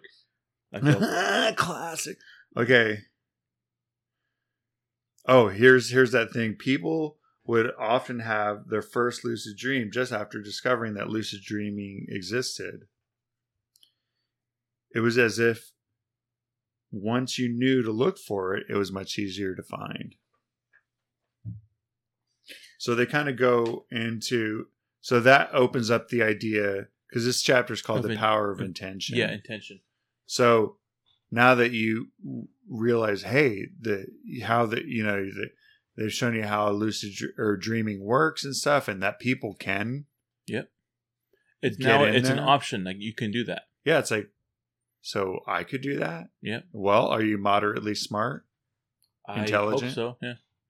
I think I think most people say that they are. Do you have do you have a little bit of patience to try to work on it? And do you have some time to put into it? Well then. So this this kind of cool because this kind of goes into the power of intention and thought and setting intentions. So it goes beyond just your Sure. lucid dreaming, but it goes it can go into your life too. Yeah, they even he even tells a quick story about that too. Basically, it's about like when, if your intention is to do it, then all of a sudden you're, you're going to find yourself being able to do it. Yeah. Yeah. So when we won't go through everything, um, we'll kind of skip to how to set an intention. We know what intention is. It's like I'm going to do it. Yeah. But setting an intention, um, they go through some steps. Um, like on page fifty-six. Yeah. Okay. Just read the start of it. So here's the first step wording is key. To be most effective, an attention should be highly specific. Like, create short, powerful statements that focus your desire. Oh, these are also commonly referred to as uh, affirmations, right? Yeah. Which goes back to Marcus Aurelius already. Yeah. So, yeah, your affirmations should be clear and direct. Yeah, you don't want to be like, I "Oh, wanna you be a better person." Eventually, I want to. I want to lucid dream. You want to be like, Yeah. "I'm tonight. I'm going to lucid dream," you know, Yeah. or I'm going to realize I'm dreaming. So you don't want to be. You don't want to do a general thing. or even like like we mentioned earlier i'm gonna be i'm gonna be i'm gonna be aware of when i hit that second to last or last rem cycle and i'm gonna try and jump in there and be aware of it yeah, you know yeah. You're. No, you're not going to try. You're going to do. exactly Remember Yoda. exactly. i uh, i obviously suck at affirmations but yeah Yeah. But then, and then they say that number two is like, you want to feel it and see it, kind of envision it. Like, really, you know, I will become lucid in my dreams. You're stating your intention, you're picturing your desire coming to fruition. You and, know? and these keys are not specific to lucid dreaming like you mentioned no. Yeah. these are just specific to anything you're trying to accomplish Is it, but it says actually imagine yourself in a dream, realizing that it's in a dream. You're you're training your brain. Hey, as you're as you're you know you're saying it's gonna happen, and then all, and then you're like, and here it is. You know, you imagine yourself in a dream, and you're like, oh, that's cool. And all of a sudden, I realize, wait, I already graduated from school. I got away clean. I don't, you know. So you're you're actually walking yourself through it, you know, through with your imagination. Um, the third one is expectation, right? Yeah. Don't like hope that you'll do it. Mm-hmm. Just plan on it. Like I'm gonna do it. Like it's gonna happen. Yeah, you're going to bed. You're not. You're go. It says he goes to bed looking for a lucid dream. Yeah, I'm gonna. I'm gonna get a lucid dream tonight. Yeah, be be excited about like I can't wait till I have this lucid dream. Yeah, like it's gonna happen. Yeah. And then the fourth one is make it your dominant thought. Yeah. So that's probably just like, you know. Here, look, read this highlighted part. If you find yourself thinking about something else, simply let those thoughts go and gently bring your mind back to your focused intention. See, so you're going to bed. Yeah, shake it off. Like you're nope. thinking. It's just like meditation. Yeah. Where if you're focusing on your breath, and all of a sudden, next thing you know, you're thinking. All of a sudden, next you're you're in the middle of some other thoughts about your day or yeah what's going to happen in the future. And all of a sudden, you just bring it back. I can't wait to lucid dream tonight. I'm there. You go, Brandon. You're on the road. And then, uh and so, then when you do, you you basically like, yes. It says all that is required to become lucid is to go to bed with confidence, expectation, and intention to realize when you're dreaming. You're dreaming every night, unconscious and unaware that you're inside a dream. You're doing it every night. Guess what? Tonight, you're gonna you're uh you're gonna wake up in your dream. Just make sure you go to bed on time and that you uh do your part on making the environment, you know. Yeah. So. Okay. Yeah, that'd be great. Now they go to a whole uh, a whole chapter on on uh remembering your dreams because this is a part this this is an interesting part because even if you can't lucid dream or whatever or okay i'm not going to put that down in anybody's mind. Yeah. But even if it's too late what? Like oh forget it we just had this pumping up. But i'm saying uh, or even if you even if lucid dreaming wasn't possible okay if it wasn't your dreams are important and there's stuff in there that you might be able to connect you know or if you write them down you can yeah. you, you might be able to but if you can't remember them yeah. then what's the point? Yeah. Yeah. So um oh this is it. Here's the key statement. How do you expect to become conscious in your dreams if you can't even remember them? Yeah exactly. Okay, so there's Sigmund Freud had a oh, it's a good one. Good quote. Yeah. Are we, are we the same one? Yeah. Yeah. Okay. Anyone who pays attention to his dreams over a period of time will have more dreams than usual, which no doubt means that he remembers his dreams with greater ease and frequency. Yeah. See, so he, he anyone who's paying attention to their dreams is going to remember their dreams more yeah, if you don't, if you're trying to pay if attention, if, if, you're not even concerned about it, then yeah, yeah. Otherwise, you're not giving. Um, you're just saying, "Oh well, they're not of any worth, so why would I re- want to remember them?" The the the last sentence of this paragraph, regardless, or the yeah, regardless of your beliefs, however, you must accept this simple fact of life: you and everyone else on this planet dream every single night. The only question now is whether you're doing so consciously or unconsciously. That's right. You, I mean, you're it's happening. You, whether or not you remember them or not, you're no. It's, tonight will be it. different, obviously, but I've been unconsciously, yeah, dreaming. Most of us are. Um, dream. Uh, I love we, this part. Dreams of oh, real experiences. Go read. We often think of dreams as these fragmented and foggy images that we only sometimes recall after waking up. As we said earlier, this is not the dream, but only the memory of the dream. It might sound crazy, but dreams are real experiences similar to the events and actions in our waking world. As we travel through our dreams, the experiences are vivid and pristine, so much that it so that it doesn't occur to us that we might be dreaming. It isn't until we wake up that the memories of the dream, the bits we recall afterward, become cloudy. See, so that's interesting because, yeah, when we're in the dream, we don't know it. But whenever we're remembering the dream, that's like, oh, it seemed like fate, fuzzy. Yeah. You know, and it's like, no, that was the memory of the dream. And they use the example of think back to your favorite birthday, you know, when you're a kid. How does that memory seem? Does it seem all vivid? Yeah, it's very foggy. It's that's, But it doesn't mean that it doesn't mean that it wasn't the greatest. but you actually, you Yeah. were there alive with all your senses and everything. Yeah, that's, you know but your memory of that memory is is foggy but it was a real experience. Yeah the the whole concept of it is really uh powerful i think. The the concept that what happens in our dreams are just as significant as what happens in waking. Yeah Like- possibly. I mean we, like treat them with this respect yeah.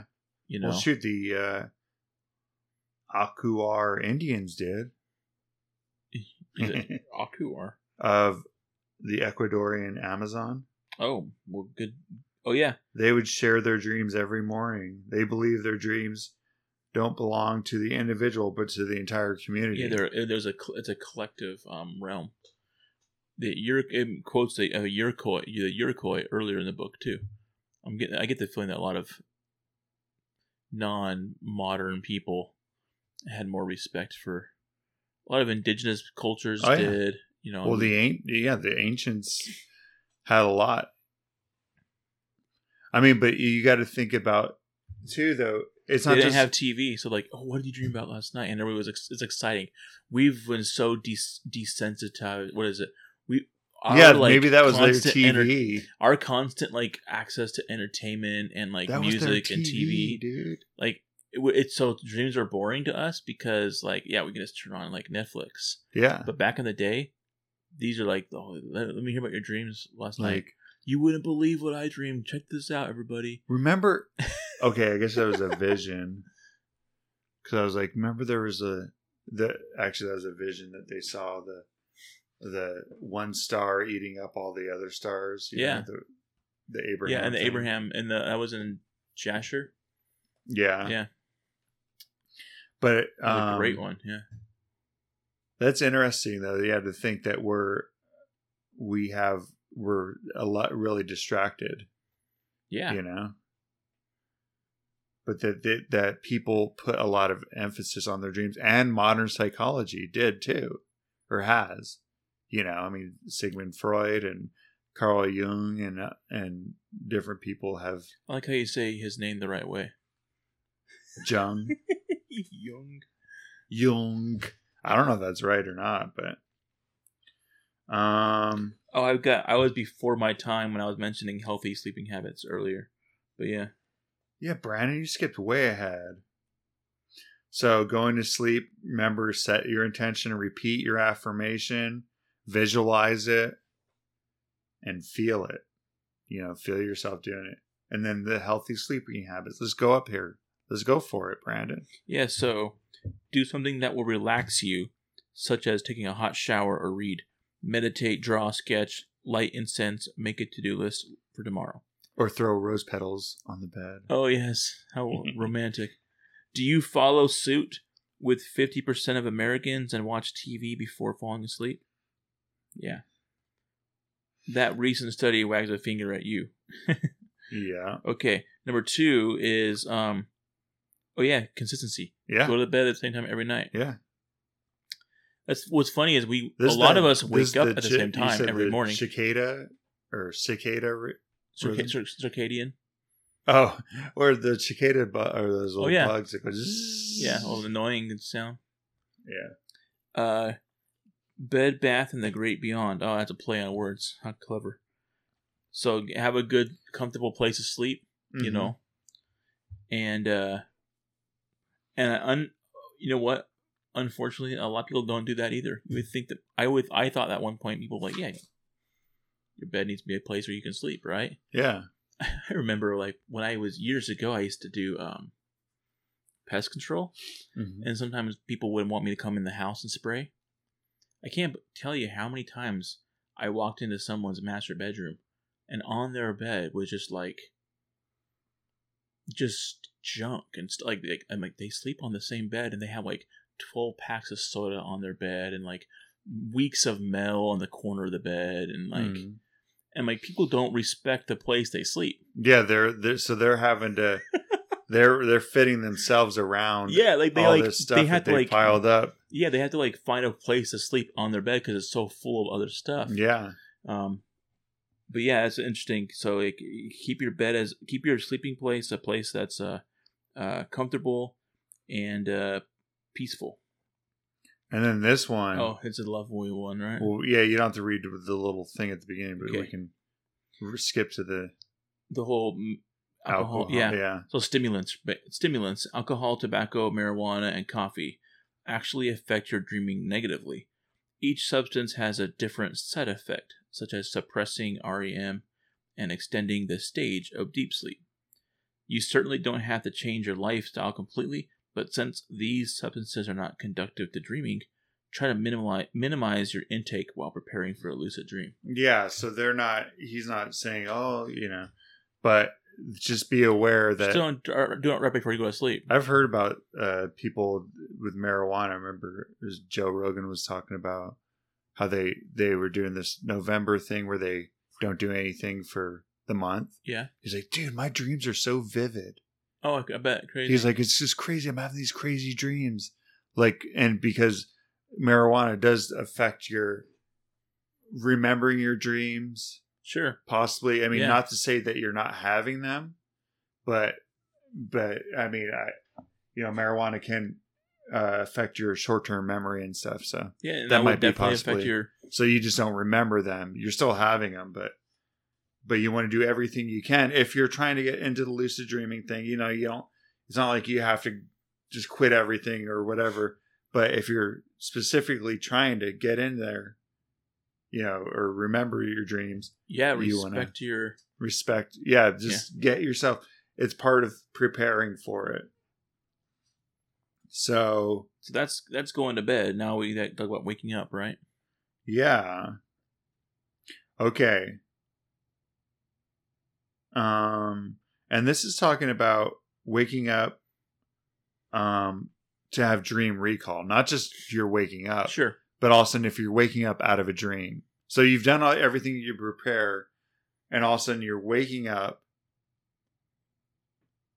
and you realize you had you're having a dream. Mhm. Okay, so you want to wake up slowly and motion, oh, motion, motionlessly. I think this is another problem that we have with people not today. They're not being respect for dreams, and a lot of people not remembering their dreams Yeah, and stuff because we don't like you know a hundred years ago people would wake up with like the sun yeah, they weren't. they didn't have an alarm, clocks clock. and stuff Yeah, today a lot of people like if you didn't have their if, if i didn't have my alarm clock then i wouldn't be waking up on time yeah, you know and so it's never like a gradual like uh organic wake up hmm i'm always being like oh well forced to wake you know forced wake up But that's not always bad. Maybe, maybe. I mean, I'm saying sometimes your alarm goes off. You can reach over and turn it off. You know. yeah Uh, But if you're all of a sudden you're like, wait, I had a dream. You turn it off, but then you then you're trying. Sure. To, you sit back and you try to remember. You're like, okay, what was the dream before I forget? and so in that case you you just have to remember that this is the next. don't wake up at the very last second and so you have to rush off the bed and like rush into the shower Yeah. and yeah but yeah we don't but if, if we if if um if i went to bed on time if i went to bed early and woke up that'd be neat i don't do i can't i don't do that that'd be neat if i actually was Yeah, like that'd be great. if your body's like okay i'm done wake up now and you just woke up and you can do it slowly and like consciously. Well, I think that's part of the reason why you, they want you to set a routine. You know, back sure. where they're saying try to go to bed at the same time, and then and then try to get enough sleep to where you're not having to get up and go right away. Rush out. Yeah. because whenever I was working early morning preload at UPS, Yeah. you know, it was like four in the morning start time. So you go to bed, and I would wait till last minute, you know, Yeah. till the to you know three thirty or you know three fifteen to Exactly. wake up Exactly. and just get up, get dressed, and go, get out the door. But so okay, so you wake up, whether you wake up by an alarm or whatever, but you You do you know there's a dream. All of a sudden, you start trying to collect fra- fragments. so you spend those first moments thinking Yeah, about you, what tur- you. you yeah. can reach over, turn off the alarm, but you're just trying to stay still, not start moving around. Don't you know? You want to be able to have your little brain just to work and not all your start getting all your senses going and stuff. It says if you can't remember the dream in its entirety, and he says few can, start with what you do remember. Uh, our memory often works by association. So if you can remember one thing, Yep. it's likely that you'll remember more. So you just keep. So you're like, okay, wait, what was the dream? Oh, is Oh. that school? Oh, and then Darth Vader came in. Yeah, Yeah. And it, it's like, uh, or gosh, I didn't. I was wa- I was in my underwear. You know, it's like exactly. that was crazy. And then there's that person that was laughing at me or whatever. You know, so you so you go you just reach for what is right on the out there, and all of a sudden you'll you'll start remembering more and more. And then they they suggest to sleep switch sleeping positions, which is Hmm, weird. yeah. If you're still hitting a memory block, try switching sleeping positions. Lie on your side, roll onto your back. Do it slowly. You can often recall the experience more easily by lying in the position in which you had the dream. Oh, okay. So you're trying to get into. Yep. And then number four. Look to your emotions. So don't just try. You know, you've you've collected fragments, but what feeling did you have as you got up? Were you panicking? Yeah. You know. Exactly. it's use it says if you can't remember a scenario or piece together a plot it's useful to take note of your emotions what feelings are currently running through you was the dream good or bad um, obviously your emotions are an indicator of the dream you're having so if you can't remember anything at all just say panicked or you know Yeah, a whatever general feeling. yeah. And then that might trigger more memories as well. Now, And then finally, write down your dreams. yeah. This aspect of dreaming is so important that the entire next chapter is dedicated to it. Yeah. Writing them down, Yeah. which so- is what you have a journal there, there for. Yeah, and it's yeah. So I cuz I um it's interesting to see, you know, stuff in there. So keeping a dream journal. So now you've you've worked on setting up, you know, your sleeping and everything. Now you're working on remembering your dreams and then you're recording your dreams. Um Oh, this is the thing. Just read that first under Experts. yeah. Experts say that people typically forget more than 50% of their dreams within five minutes of waking up. Yep. Within 10 minutes, 90% is lost. Yep. So you have to write it down right, right away. Yeah. Write down your dreams. Write, write. And that's why it's important not only to write down your dreams, but also to do it as soon as you wake up. So Yeah. don't take any time. Don't. uh Well, I mean, you you want to do the recall thing and try to get it all, and then you start writing it down. That's another re- another that's another reason going back to like the um the alarm clock thing. A lot of people, including myself, but I don't I mean, a lot of people like snooze their alarm. I wonder if that is that that would probably affect this as too. If you get up and you, you snooze it, um, unless you popped back in that dream, which I would say most of the time you you probably don't though, depending on when the dreams happened. yeah. Um, Yeah. You, snoozing it is going to ruin the, the whole. the like- eight minutes eight Yeah. minutes has passed, and if you didn't pop back into that dream, ninety percent of that is, or almost ninety percent is Yeah. is lost because, um, and and also uh, he's they say writing down your dreams is also the single most effective way to recall them.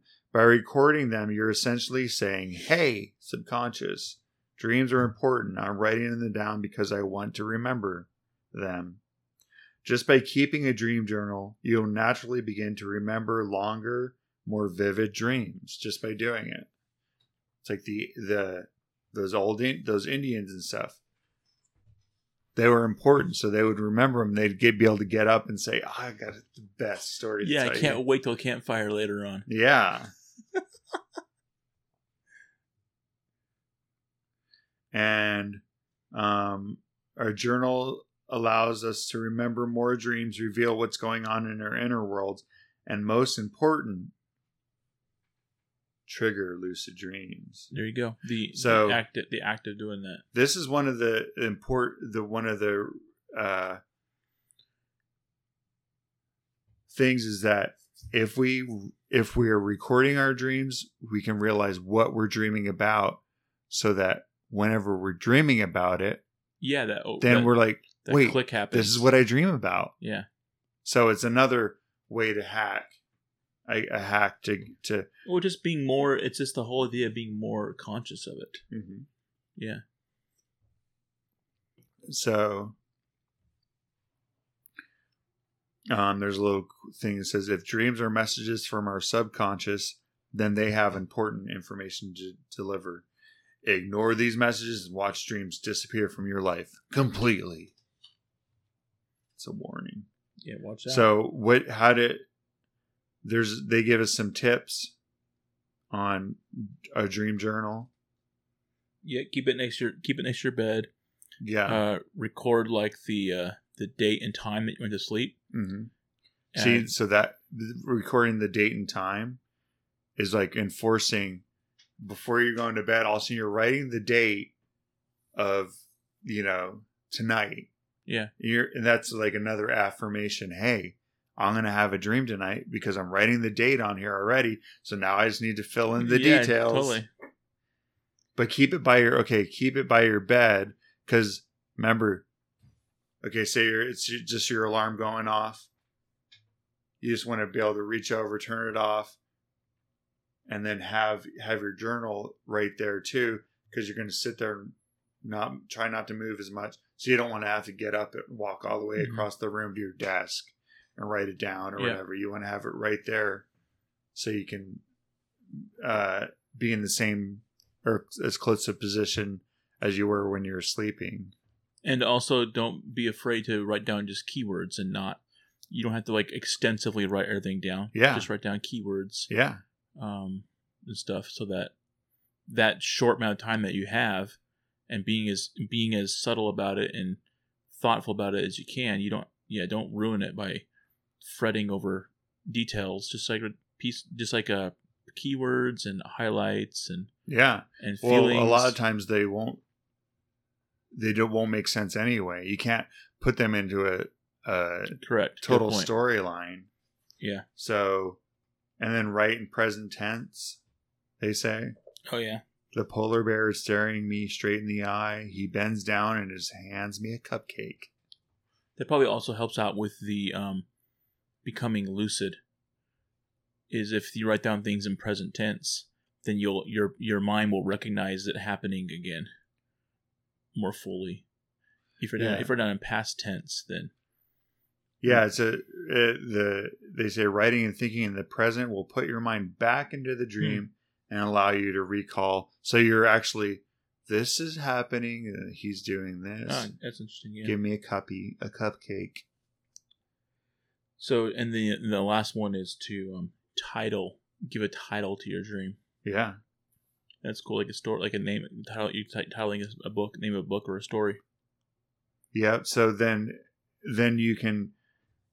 So if you have a journal too, you're not. You're like, oh, I had this dream, and then all of a sudden you remember what it's about, but you're not having to look through the whole journal to find it. Because I mean, if you're recording these for a couple months, Good you can point. have It'd You know, easier to remember the, the like title oh there the date. and they, they say like midnight snack with the polar bear you know or something um and also notes uh make a note of whether you were lucid or not by putting the word lucid you know whether you Yeah.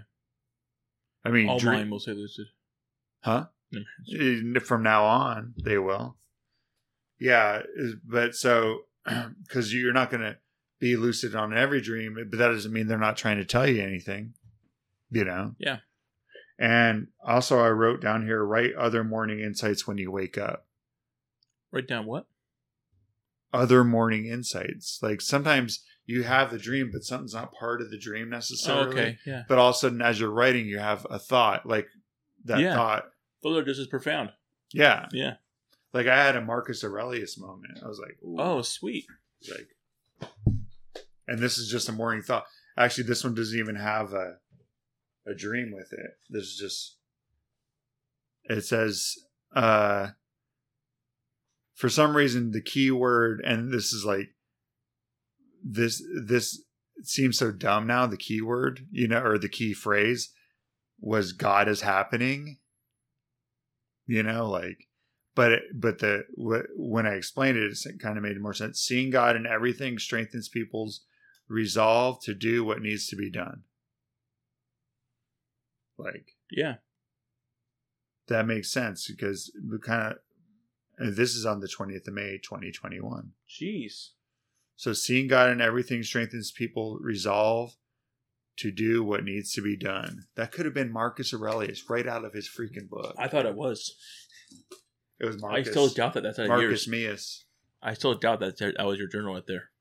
Hey, it's dated, Brandon. Can you open it up? Let me see if it's actually if it's actually a, a rebounded uh, meditations. yeah, they they put it in this crazy like little journal that I have. But anyway, it was just kind of weird. You know, you just you get insights in the morning, and they don't always they're not always deep or whatever. But sometimes, you know, I but it was interesting because I I've tried to keep somewhat of a journal, but it's not. Yeah. I mean, it it start it it starts on the 23rd of April and goes to The twenty fifth. the no, well uh the 26th of August. That's awesome. but there's only like 5 or 6 Sure. Yeah. you just- seven entries in here so I haven't been totally consistent. hey, at least you recognize that it's the value is not in the in the daily part of it. It's in the doing it at all, and then you can work on the the consistency. Yeah. Well, so but Some people, But I- if they don't, they're not, if they're not consistent. They say, "Oh, I'm not gonna do this anymore." What and one thing I have here too is um, that I was like it, it is like August tenth. I wrote frustrating, helpless. You know, on one. Oh yeah, You know, you write the feeling you're having, um, panic, embarrassment on So- August I'm twelfth. so sorry to hear that, Mark. August fifth, right? Oh, you know what? There was one where I had, uh, I actually, on the 19th of August, I actually had at the end of it, I said, I'm dreaming and I can fly. Because I was trying, I had to keep on, we were going, we were in some kind of a, mauso- like a mausoleum or something Okay. and going up these stairs and in between this each thing you had to kind of climb up and th- the stair part was was broken or something at each level. And at as at at the one point i was like wait i'm dreaming and i can fly you know to, instead of going through all this work to get to the next part. But then i woke right up after that. So that sounds like you were dreaming that you had a lucid dream. Because you've been thinking about it. yeah. You know, well i'm saying i so i guess you could say that was lucid because i realized i'm dreaming i was like i'm dreaming why sure, i can fly but then all of a sudden that was it yeah.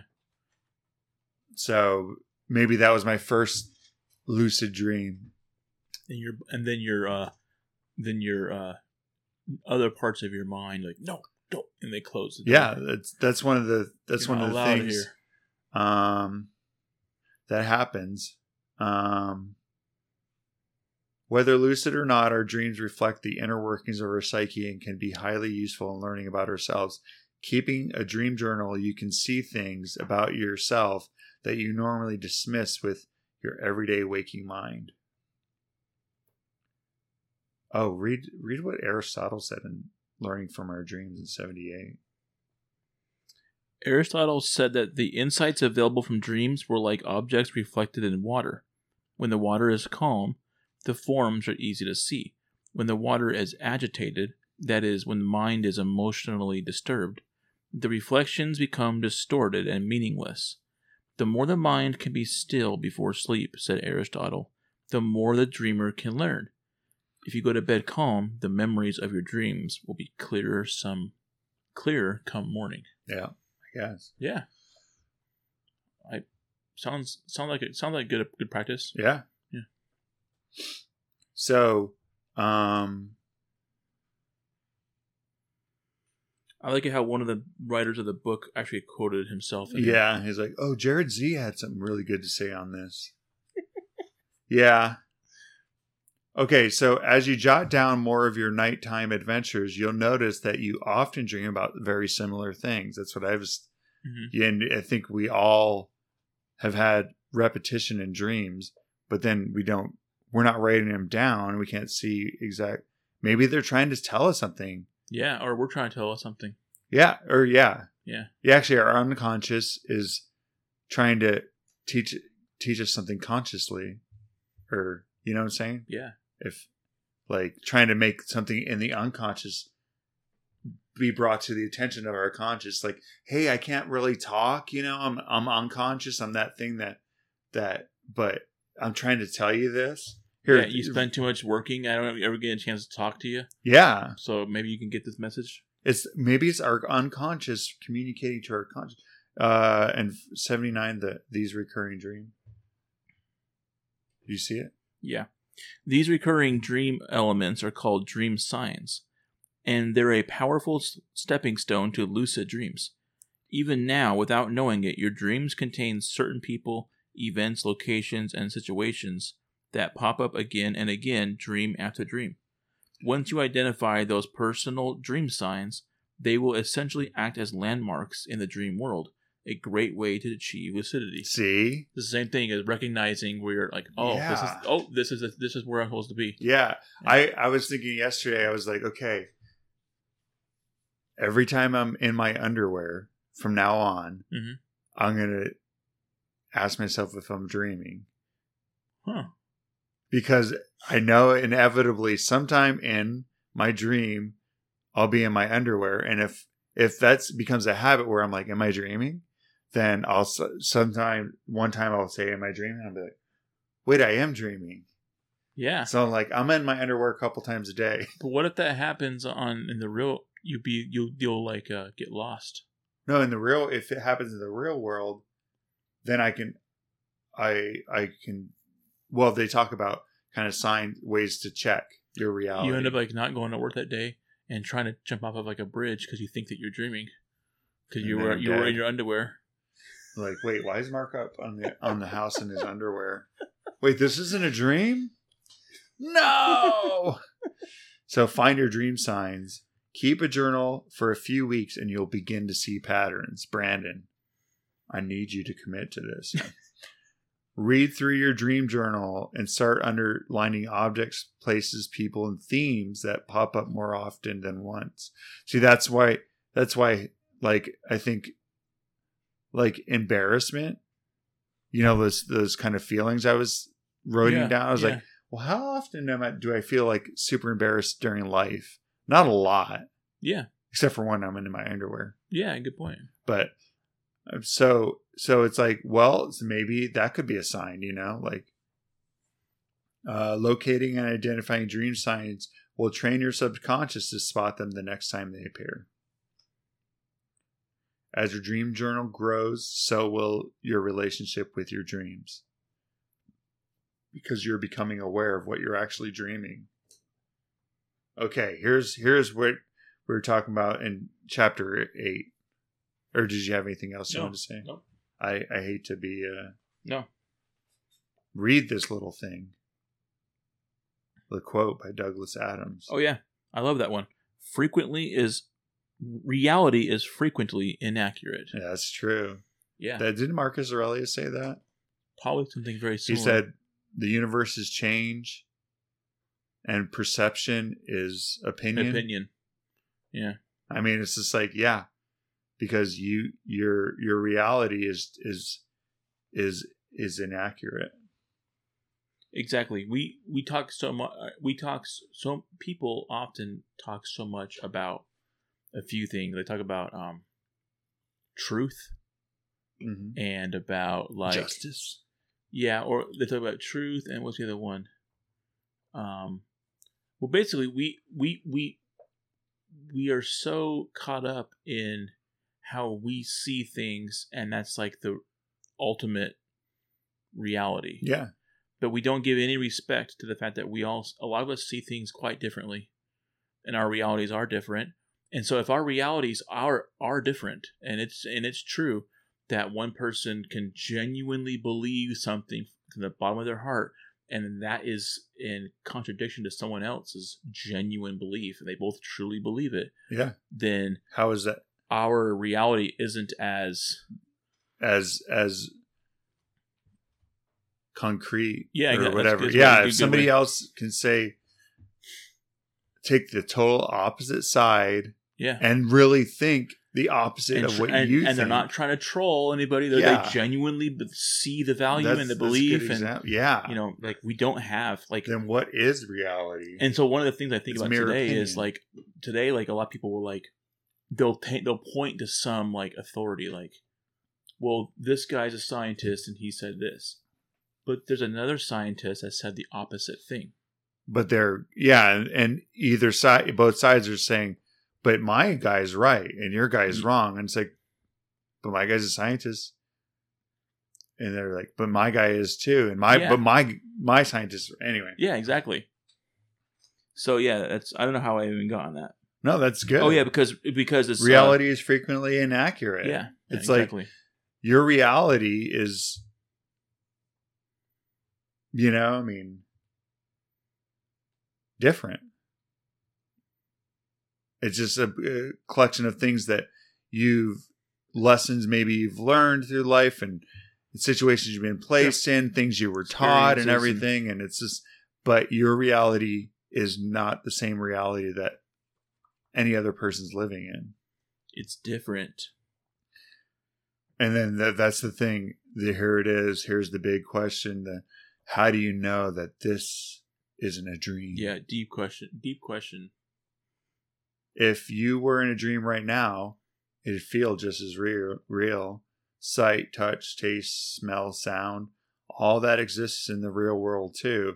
All these elements are so convincing that it doesn't occur to our brain that we're in a dream. It never occurs to you. So the um, and it, and this actually was referenced early on in the book, but we have an old joke on this. We have a joke that we haven't said in a while, so I'm gonna say it. Yes. Yeah, it's uh, we have the whole like, can God make a boulder so big that he, he can't lift it, Yeah. whatever.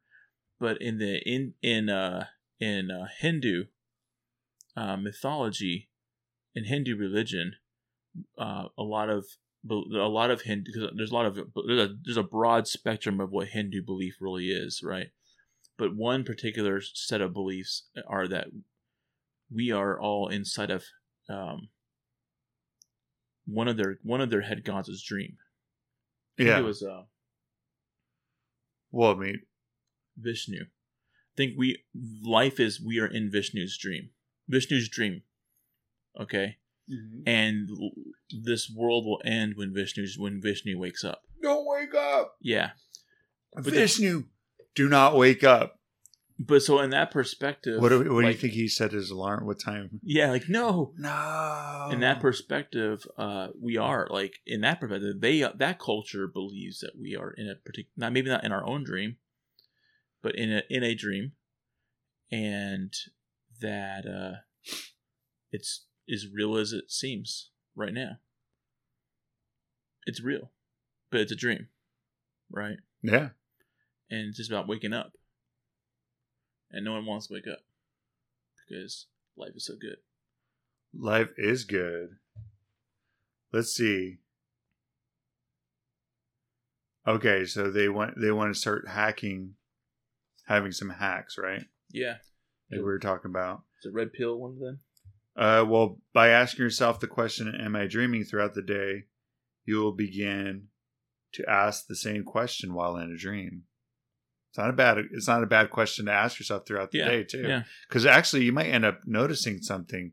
Maybe you'll see that cat go by twice. You know, wait, didn't I just see that? Yeah.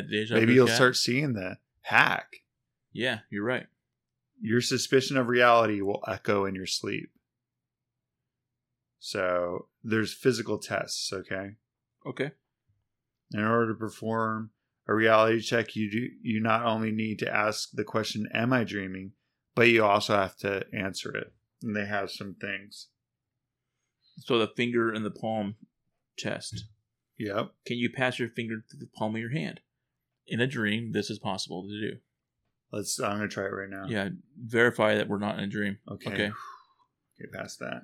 The hand. Do your hands look normal? Do they have as many fingers as they're supposed to?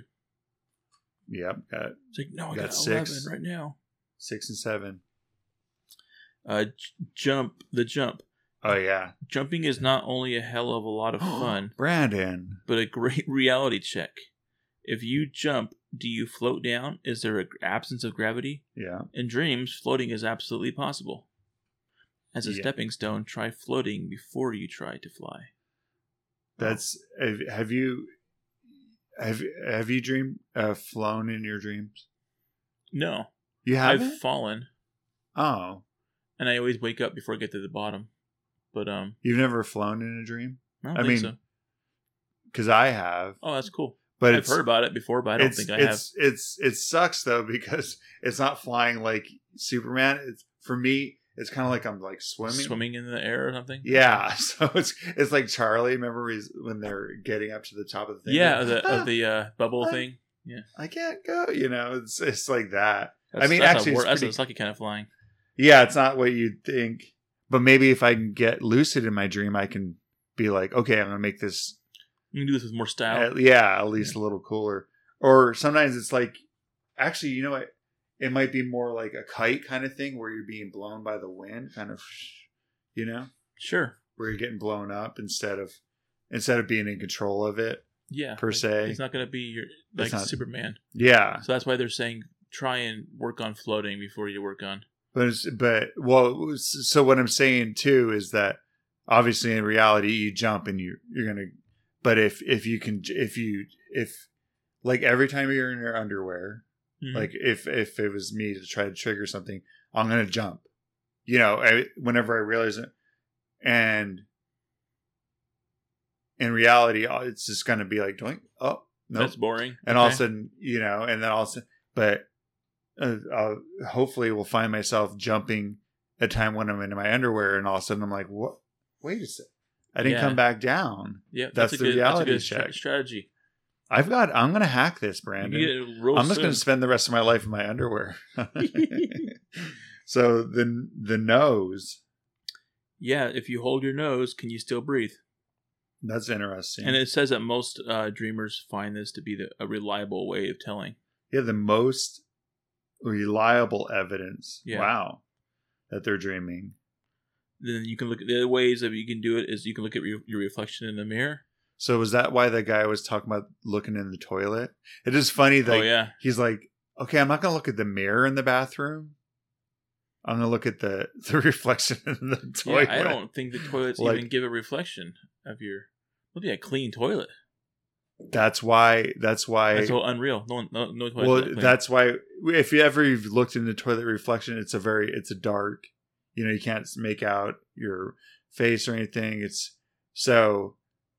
Whenever he's looking into it, all of a sudden his he'll see his reflection like, and it's like, oh well, this is yeah, that's not how it's supposed to be. And, but this uh, guy's dreaming about toilets a lot. I never yeah, really. I don't think I ever. He have. must spend a lot of time in his toilet. Probably, a- yeah. Who do you think that is? Do you think that's the guy that quoted himself, Jared Z? He just he probably put a different name on this one. Jared Z. He's like, he has irritable bowel, bowel syndrome. Yeah, but he changed his name to something else. Instead of Jared Z, it's uh, Thomas P. Thomas P. Thomas P would make more sense if he's in the bathroom It all the would be. time. It would. Okay. Oh, the last one. Uh, reading. Can you read the same sentence twice without it changing? That's cool. Yeah, I heard about uh people like even just a word and they see a word and all of a sudden they look and they look again, all of a sudden the word will be different. So In the uh, I have, I have no experience with any of this. in the movie uh, Inception, that they would each carry like a, they call them a totem, I think. That little spinning thing? Yeah, one of them. One of them had a top. One of Oh, them, okay. another one had dice. Oh, okay. But they each would have to pick out something that they were familiar with, Yeah. and the whole point was, um, like the dice that one of them had was like a loaded dice, a loaded die. So he would know where it's supposed to Oh, it's gonna it's gonna always roll a six Yeah. probably. or- and so they had they would carry around these these little trinkets to help them um you know test whether they were in a dream or not How you doing over there, Brandon? i'm good Well, so yeah, that's what I'm saying. So I haven't seen Inception in a while.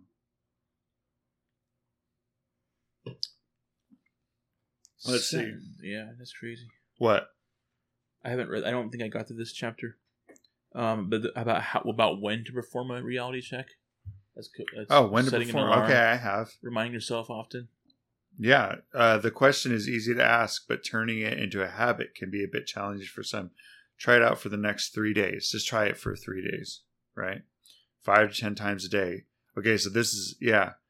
Um, it can spark the first lucid dream. So this is a way to work on doing a reality check. yeah Okay, so go ahead, read. So set an alarm on your cell phone every hour or two as a reminder to perform a reality check.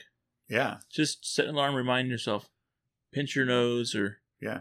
Uh. If that's the most effective one.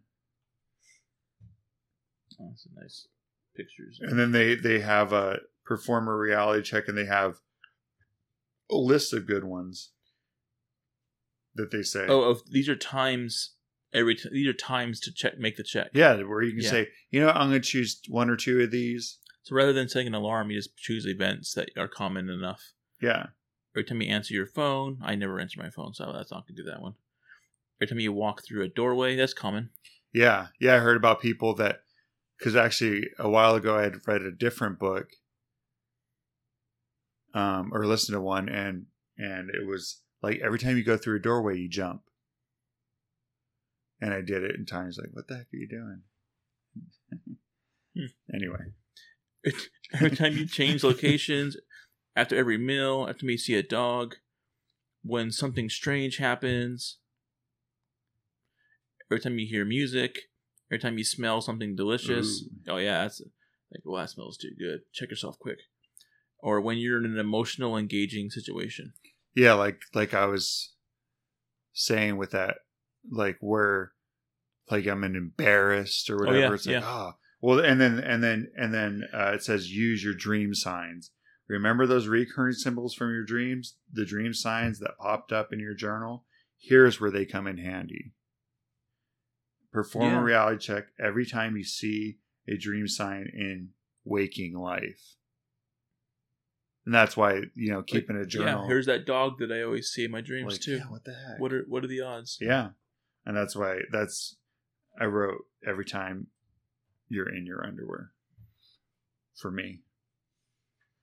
And then becoming present by asking the question during your waking hours, it will also have a powerful effect on your waking awareness. So it's uh, not only going to have an effect of your, you know, possibly getting you lucid in a dream, it's also going to have an effect of your actual awareness in regular life. Yeah, which is, like, is, a, is, a, it's a struggle.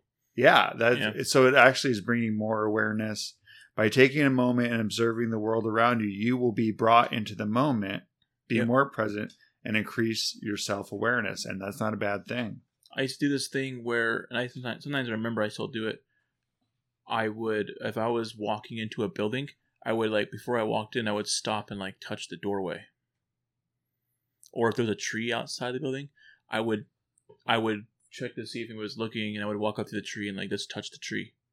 Really? And often feeling that feeling realness would bring me back, and I would like it would instantly. I'd be like, oh man, this is real life. yeah. Like, and I would any kind of like habit I was in the middle of, or any kind of like robot mode I was in, would Mhm. all would all of a sudden stop. You know, um, and I would be present. That's cool. Yeah, I called it a grounding because I would I would I would touch trees a lot. I just make sure no one was looking. Are you looking at me? Did you ask permission at least? You're just going up and grabbing trees willy nilly. Yeah, I'm just sure. grabbing trees. Yeah, Remember we were doing the podcast and that lady was climbing up yeah, in the tree getting a picture taken. yeah, yeah. Like what the heck? like out right out my window. Okay. So anyway, those are some some ways to to uh Oh, look at totem. oh read that.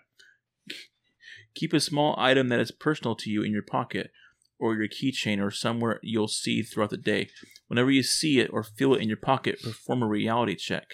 This will help you create the habit of determining if you are dreaming or not, which will then carry over to your dreams.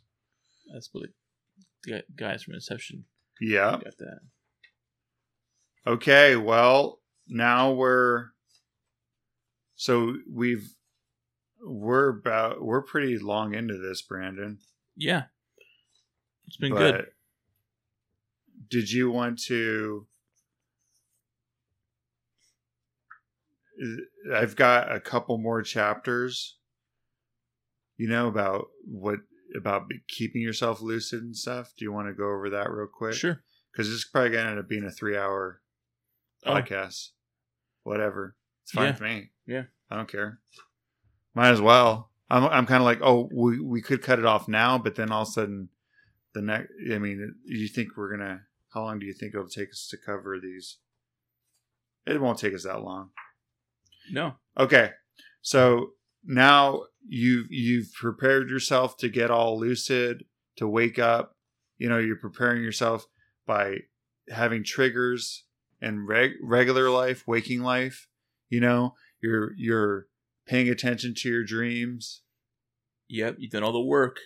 You're ready for it. So now you're now what happens when you become lucid? Yeah. like, oh my gosh, this is real. I'm actually here. What do you do? Yeah. Okay, so they've got some hacks. It says we don't hit a substantial period of REM for nearly an hour after falling asleep.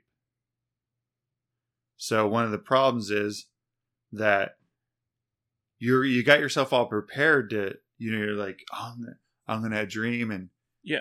and and so but throughout the night or you've you're asleep for an hour at least before you even have the first part of REM sleep, the rapid eye movement, you know, where you're and you may have forgotten some of that stuff. You know, Yeah. forgotten your affirmation because you're Yeah. asleep. Yeah.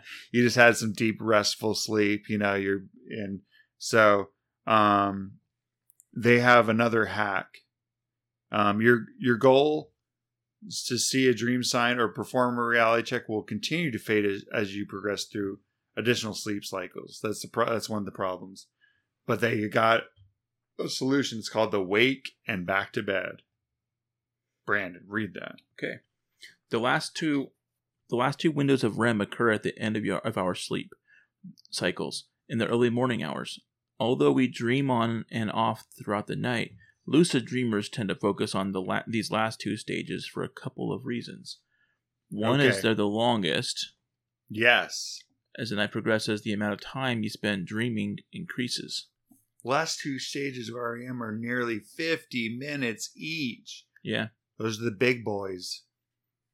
And then also you're past the deep sleep, right? Yeah. Since you've gotten your deep sleep over with earlier in the night, the only thing that lies between the two last stages of REM is a small sliver of light sleep. Okay, so this is important. That little sliver of light sleep, they're gonna ha- they're gonna use it as a hack. Yeah, okay. That Okay. makes sense. Um, And And Ah. easier to remember, right? That makes sense.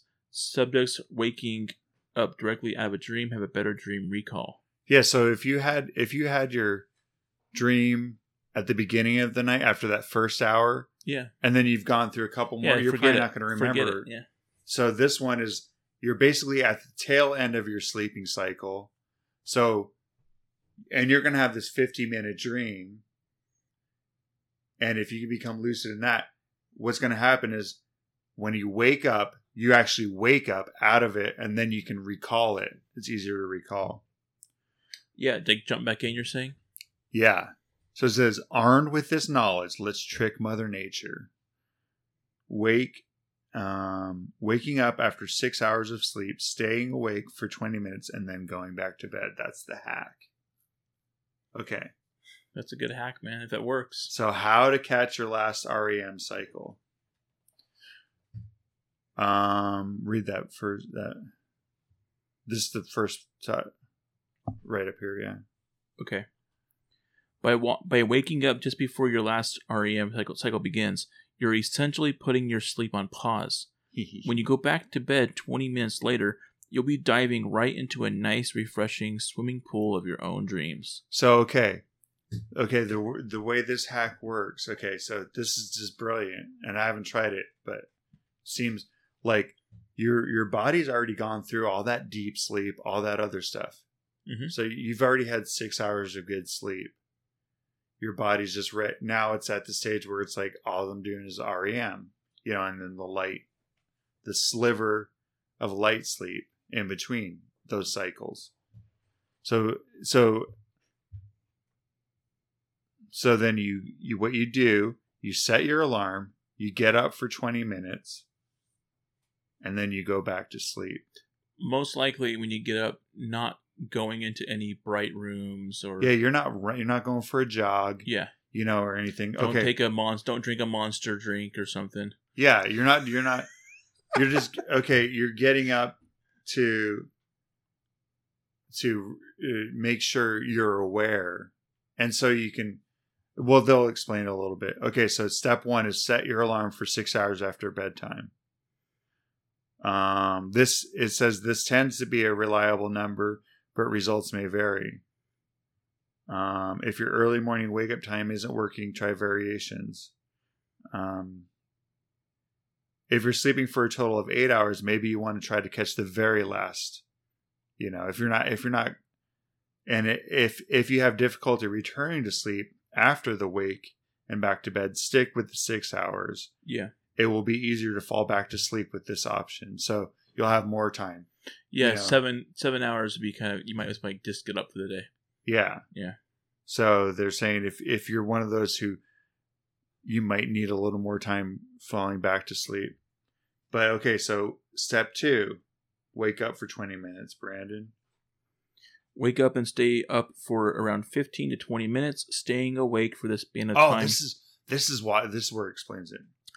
Staying awake for this span of time awakens your left brain, the analytical half of your mind, which is sens- which is which is essentially for realizing that, whoa, that is a dream.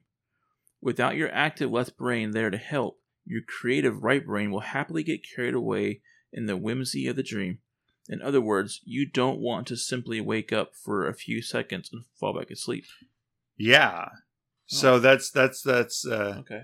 That makes sense. So I was like, why would you want to get up for 20 minutes? But it's because you want to be have the left brain part cognizant, Yeah. the rational part because Turn back on. your little other brain has been running, you know, running it. So get your brain thinking clearly and logically and then go back to bed with strong intention. So you can reset that intention and your brain is just wants to go right into REM sleep. So you got the intention still and also you slip into it. Now, Step three is back on your bed, and you get back in a comfortable, relaxing position. It uh, also su- suggests that sleeping on sleeping on your back yeah. help with, with lucid dreaming, so they recommend that. As you fall back asleep, focus your mind on your intention. And then of course Once again, your affirm intention. it. Yeah. So then affirm it, see it, feel it, and expect it. You know, just like they were saying. yeah. Um, here's some things they they do some a suggestion of things to do. You know, when you wake up for your 15 to 20 minutes. read past dreams from your dream journal. Yeah. Just reach over. It's right by your bed. Look right? over your list of dream signs. Mm-hmm. Read this book. Okay. or another book. Take a pee. That's what I was thinking about doing. Yeah. Because I don't want to wake. That would wake me up, right? I have to go. Yeah. Draw a picture of a dream you'd like to have. Oh, that'd be cool. Yeah, if I can draw. Um, get up and walk around. Write a letter to your subconscious. That's cool. You're like, dear subconscious. Continually ask yourself, "Am I dreaming?" Until you go back to sleep. And then, So- eureka, you're in. Okay. So then all of a sudden you've tried this hack and you're supposed to be able to get it's supposed to get you into it. You know, this is and it's he also they also say uh that cat naps are a good way. I know at work Mhm. I take nap, you know, naps when I'm on my break and stuff. But nap and I, I have dreams really quick. Yeah, I've noticed that. I've done the same thing. Yeah. But I had dreams more often. I remember remember those dreams more often Yeah. than I remember other ones. Yeah. Yeah.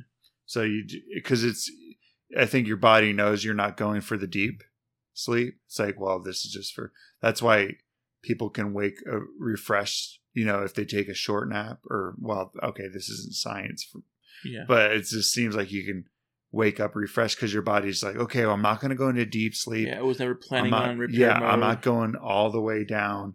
I'm just gonna get a quick thing. So naps can be really effective way to perform awaken back to bed as well. During naps, our bodies are tired, but our minds are relatively more awake than normal sleep. Some nappers fall right into REM. So, um, quite often, the amateur lucid dreamer's early exploits in lucid dreaming last only a few moments. So you got to realize that you're probably not going to have the yeah, like like awake, all of a like my my possible lucid experience was me going wait i'm dreaming i can and i can fly Exactly. you know instead of doing that instead of trying And to get up this off, thing yeah. and all of a sudden i woke up that was it Uh-uh.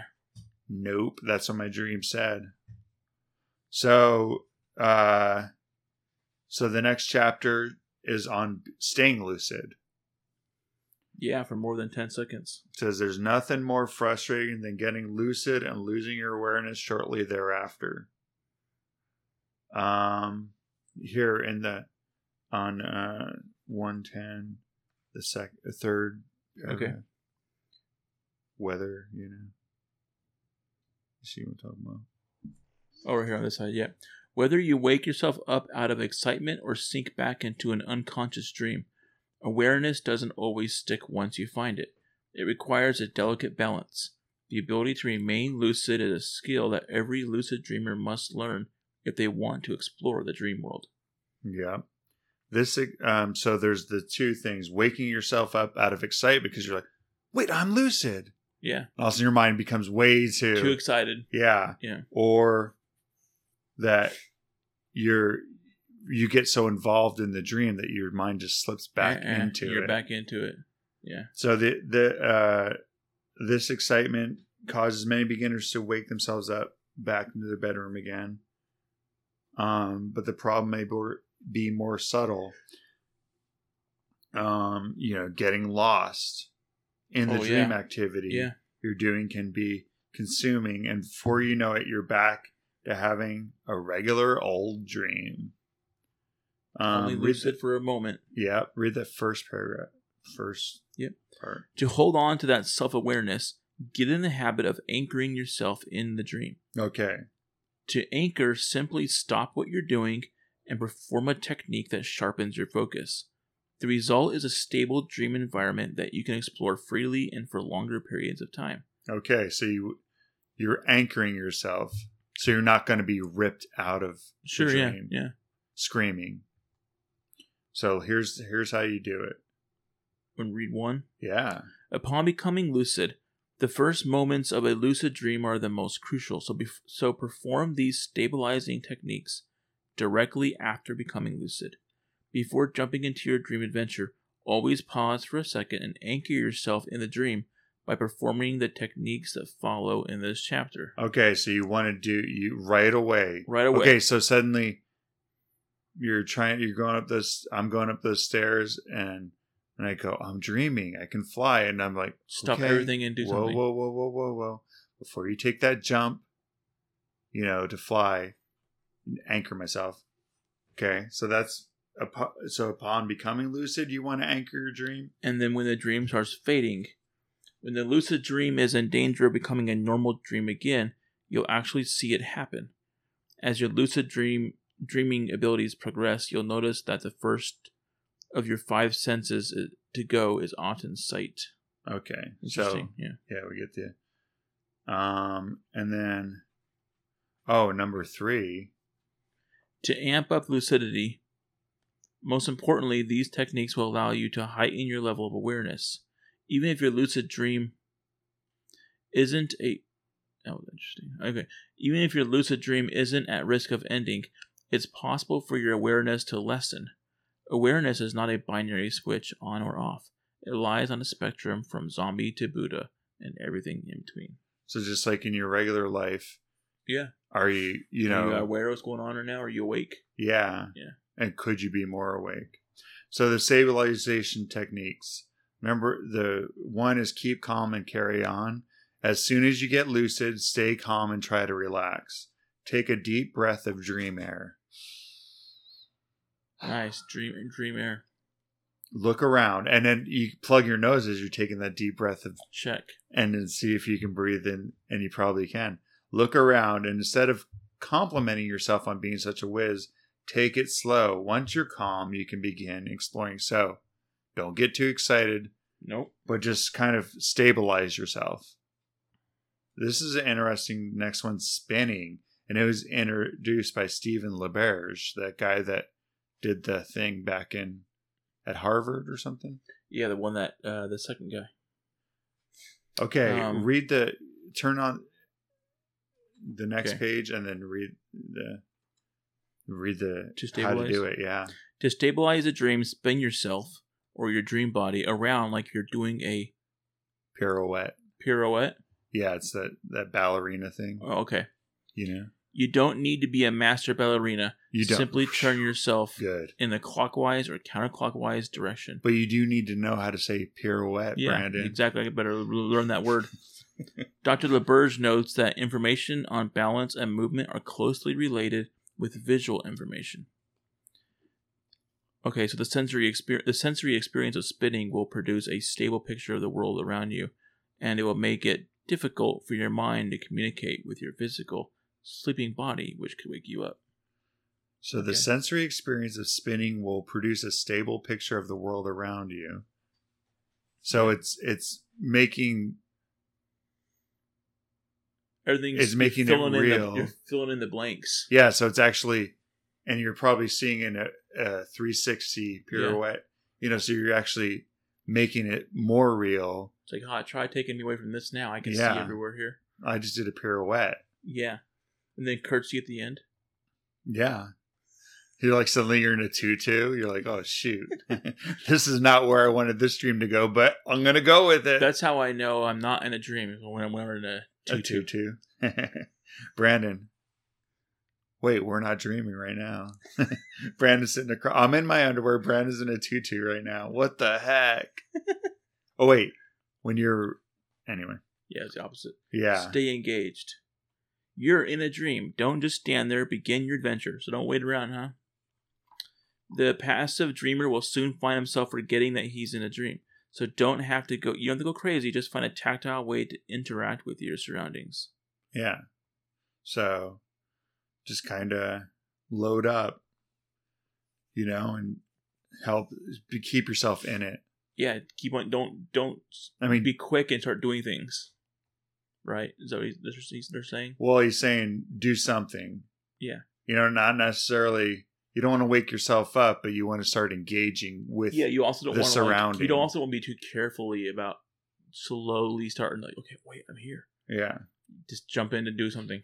Now strike a balance. Don't get too wrapped up in one thing for too long.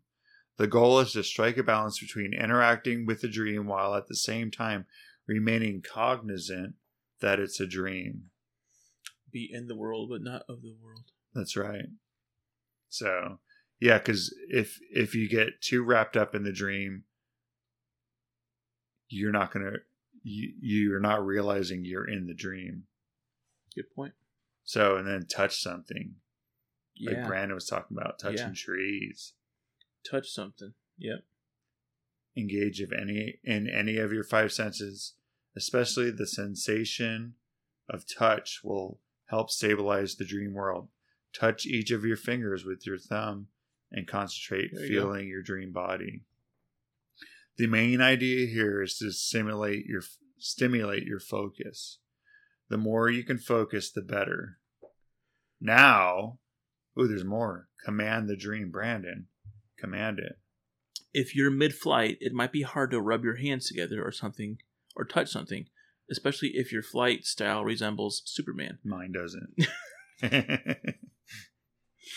So here's an approach that can be used anytime, anywhere. Simply command the dream verbally by saying something out loud that will help you fo- your focus. Actually speaking, sometimes shouting the word stabilize or clarity or increase lucidity. Increase. like a power superhero thing. Increase lucidity. Increase lucidity. Form of a bucket of water. It's like the Wonder Twins or Yeah, whatever. What a, what a power. Will serve as a reminder to both your conscious and your subconscious that your intention is to focus. Don't be shy. Use this technique frequently throughout the dream. Whenever you begin to feel the dream fading, command it to stabilize. The results are usually immediate. Like, you know, uh, uh, I'm not leaving yet. yeah. It's like, whoa, whoa, whoa. So meditate. Want to blow your mind? Yeah. This is the final technique to raise your awareness. Like, as it, yeah, meditation's powerful in Yeah. regular life. Imagine doing it in your dream, right? Yeah, so the practice of meditation works the same in the dream world as it does in the waking world. Sit down and concentrate on your breath and focus on the sounds around you. Continually remind yourself of the realization that you are dreaming. So, those are a few things. Um, and then they talk about dream reentry. Uh, they talk about how you know how a video game let you continue after you've you've you know you've left it at the same place. If you accidentally wake up from a lucid dream, don't worry. All hope is not lost. Lie there and don't move or open your eyes. Focus back on the dream, especially the location and setting of the dream. Remember the details as if as you drift back to sleep, reminding yourself, I'm dreaming. I'm dreaming. It's likely you'll find yourself back in the same dream as if you never left. Have you ever done that? Re entered a dream? I have. Me too. I have. So, I've also I've also failed and been very upset. yeah. But yeah. Like, dang it, that was such a good dream. Yeah. So, basically, there you go. Um, they have a thing on the levels of lucidity, but it's not that really that important. Um, there you go. And next, the next part is kind of exploring the world, but we haven't even really gotten into that, you know? It's like a whole new topic almost. Yeah. Because it's kind of saying, so far, the entire book has been about like how to get into it. yeah. Yeah. They gave some pretty good hacks, though. When you enter in, by the way, What? and it's just like, Straight is the gate. Oh yeah, narrows the path. Yeah, once you get in, so the whole book's been about getting in. Yeah. So, and it's a matter of once you get in there, I don't know. Then you can the there's a whole new world opened up to you that you can do stuff. So um, we'll go over the rest of the book uh, when we get get back to it. Um, come back and talk about it. But my my plan is over the next couple weeks, I'm going to start trying to implement these things and trying to get into a lucid, actual like be able to do something. Yeah, even the smallest thing would be a huge, uh, Yeah, would be a huge like motivator. yeah. Just the smallest thing. Well, but like I said too, even just writing down your dreams is a neat experience because you're like these these things are are uh maybe telling us something. Maybe there's something to them. Who knows? Yeah, we're being so. Um, at least I'll, I'll speak for myself. Being so reckless by not paying more attention to them. hmm You know, so uh, frivolous. Yeah, possibly. Yeah. So anyway, I'll we'll return and report any findings that we might have over the next thing, and then we'll talk about what you know. Um, what did how do they title this chapter? Um, some of the exploring the new world of dreaming once you've you become lucid Yeah, I like because suddenly you don't you, you know you go from your unconscious controlling you to, to you being able to control what's happening in this unconscious world which could be really interesting. Yeah, there could be a lot of cool stuff. I'm never gonna want to live real life again. It's like, yeah, I want to go back to that dream. well actually yeah. I don't think it's that You're like, be Brandon, real life is important. like sorry brandon but in order the only way you can get into dreams is to live real life. Yeah, don't re- don't forget that yeah, exactly. That'd Brandon just spends the rest of his life sleeping. like, well, we're doing. uh Brandon's in bed right now. We'll, our next podcast will be from your bedroom. we're Brandon's skyping in from his bed. Up be from the hospital. Like he won't wake up. We have, he's they think I'm in a coma or something. Just doesn't. Just doesn't want to get up. Maybe you're building your world, Yeah, like it's Inception or whatever. there you go. Well, thanks, Mark. That was fun. Yeah.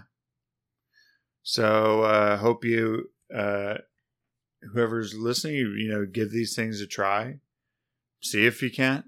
Yeah, learn i mean can become lucid or just learn something by by what's going on in your about yourself by what's going on in your unconscious dreams there might be something to it i mean i know religious uh texts and stuff talk about the importance of dreams they don't Yep. they don't knock it nope. they knock astrology and stuff Yeah, You depending, know, depending but they depending never the they never knock dreams i've never i don't think there's anywhere that they do that No, they don't because there's too many stories about it. yeah You know. Yeah. so there there could be something to it anyway uh again the the book that we're using is a field guide to lucid dreaming by bill and by dylan Tuccillo, jared Zeizel, and thomas Peisel. so check it out there's Yeah. a lot more stuff in here and it's it's a good easy read too It is. A lot of pictures. yeah I think fun it's little like pictures. I think it's like ten bucks yeah, for this quality book.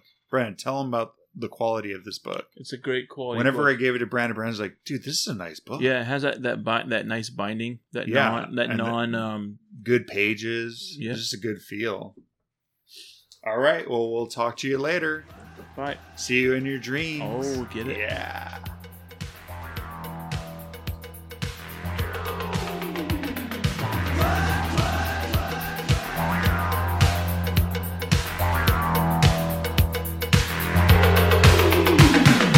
What?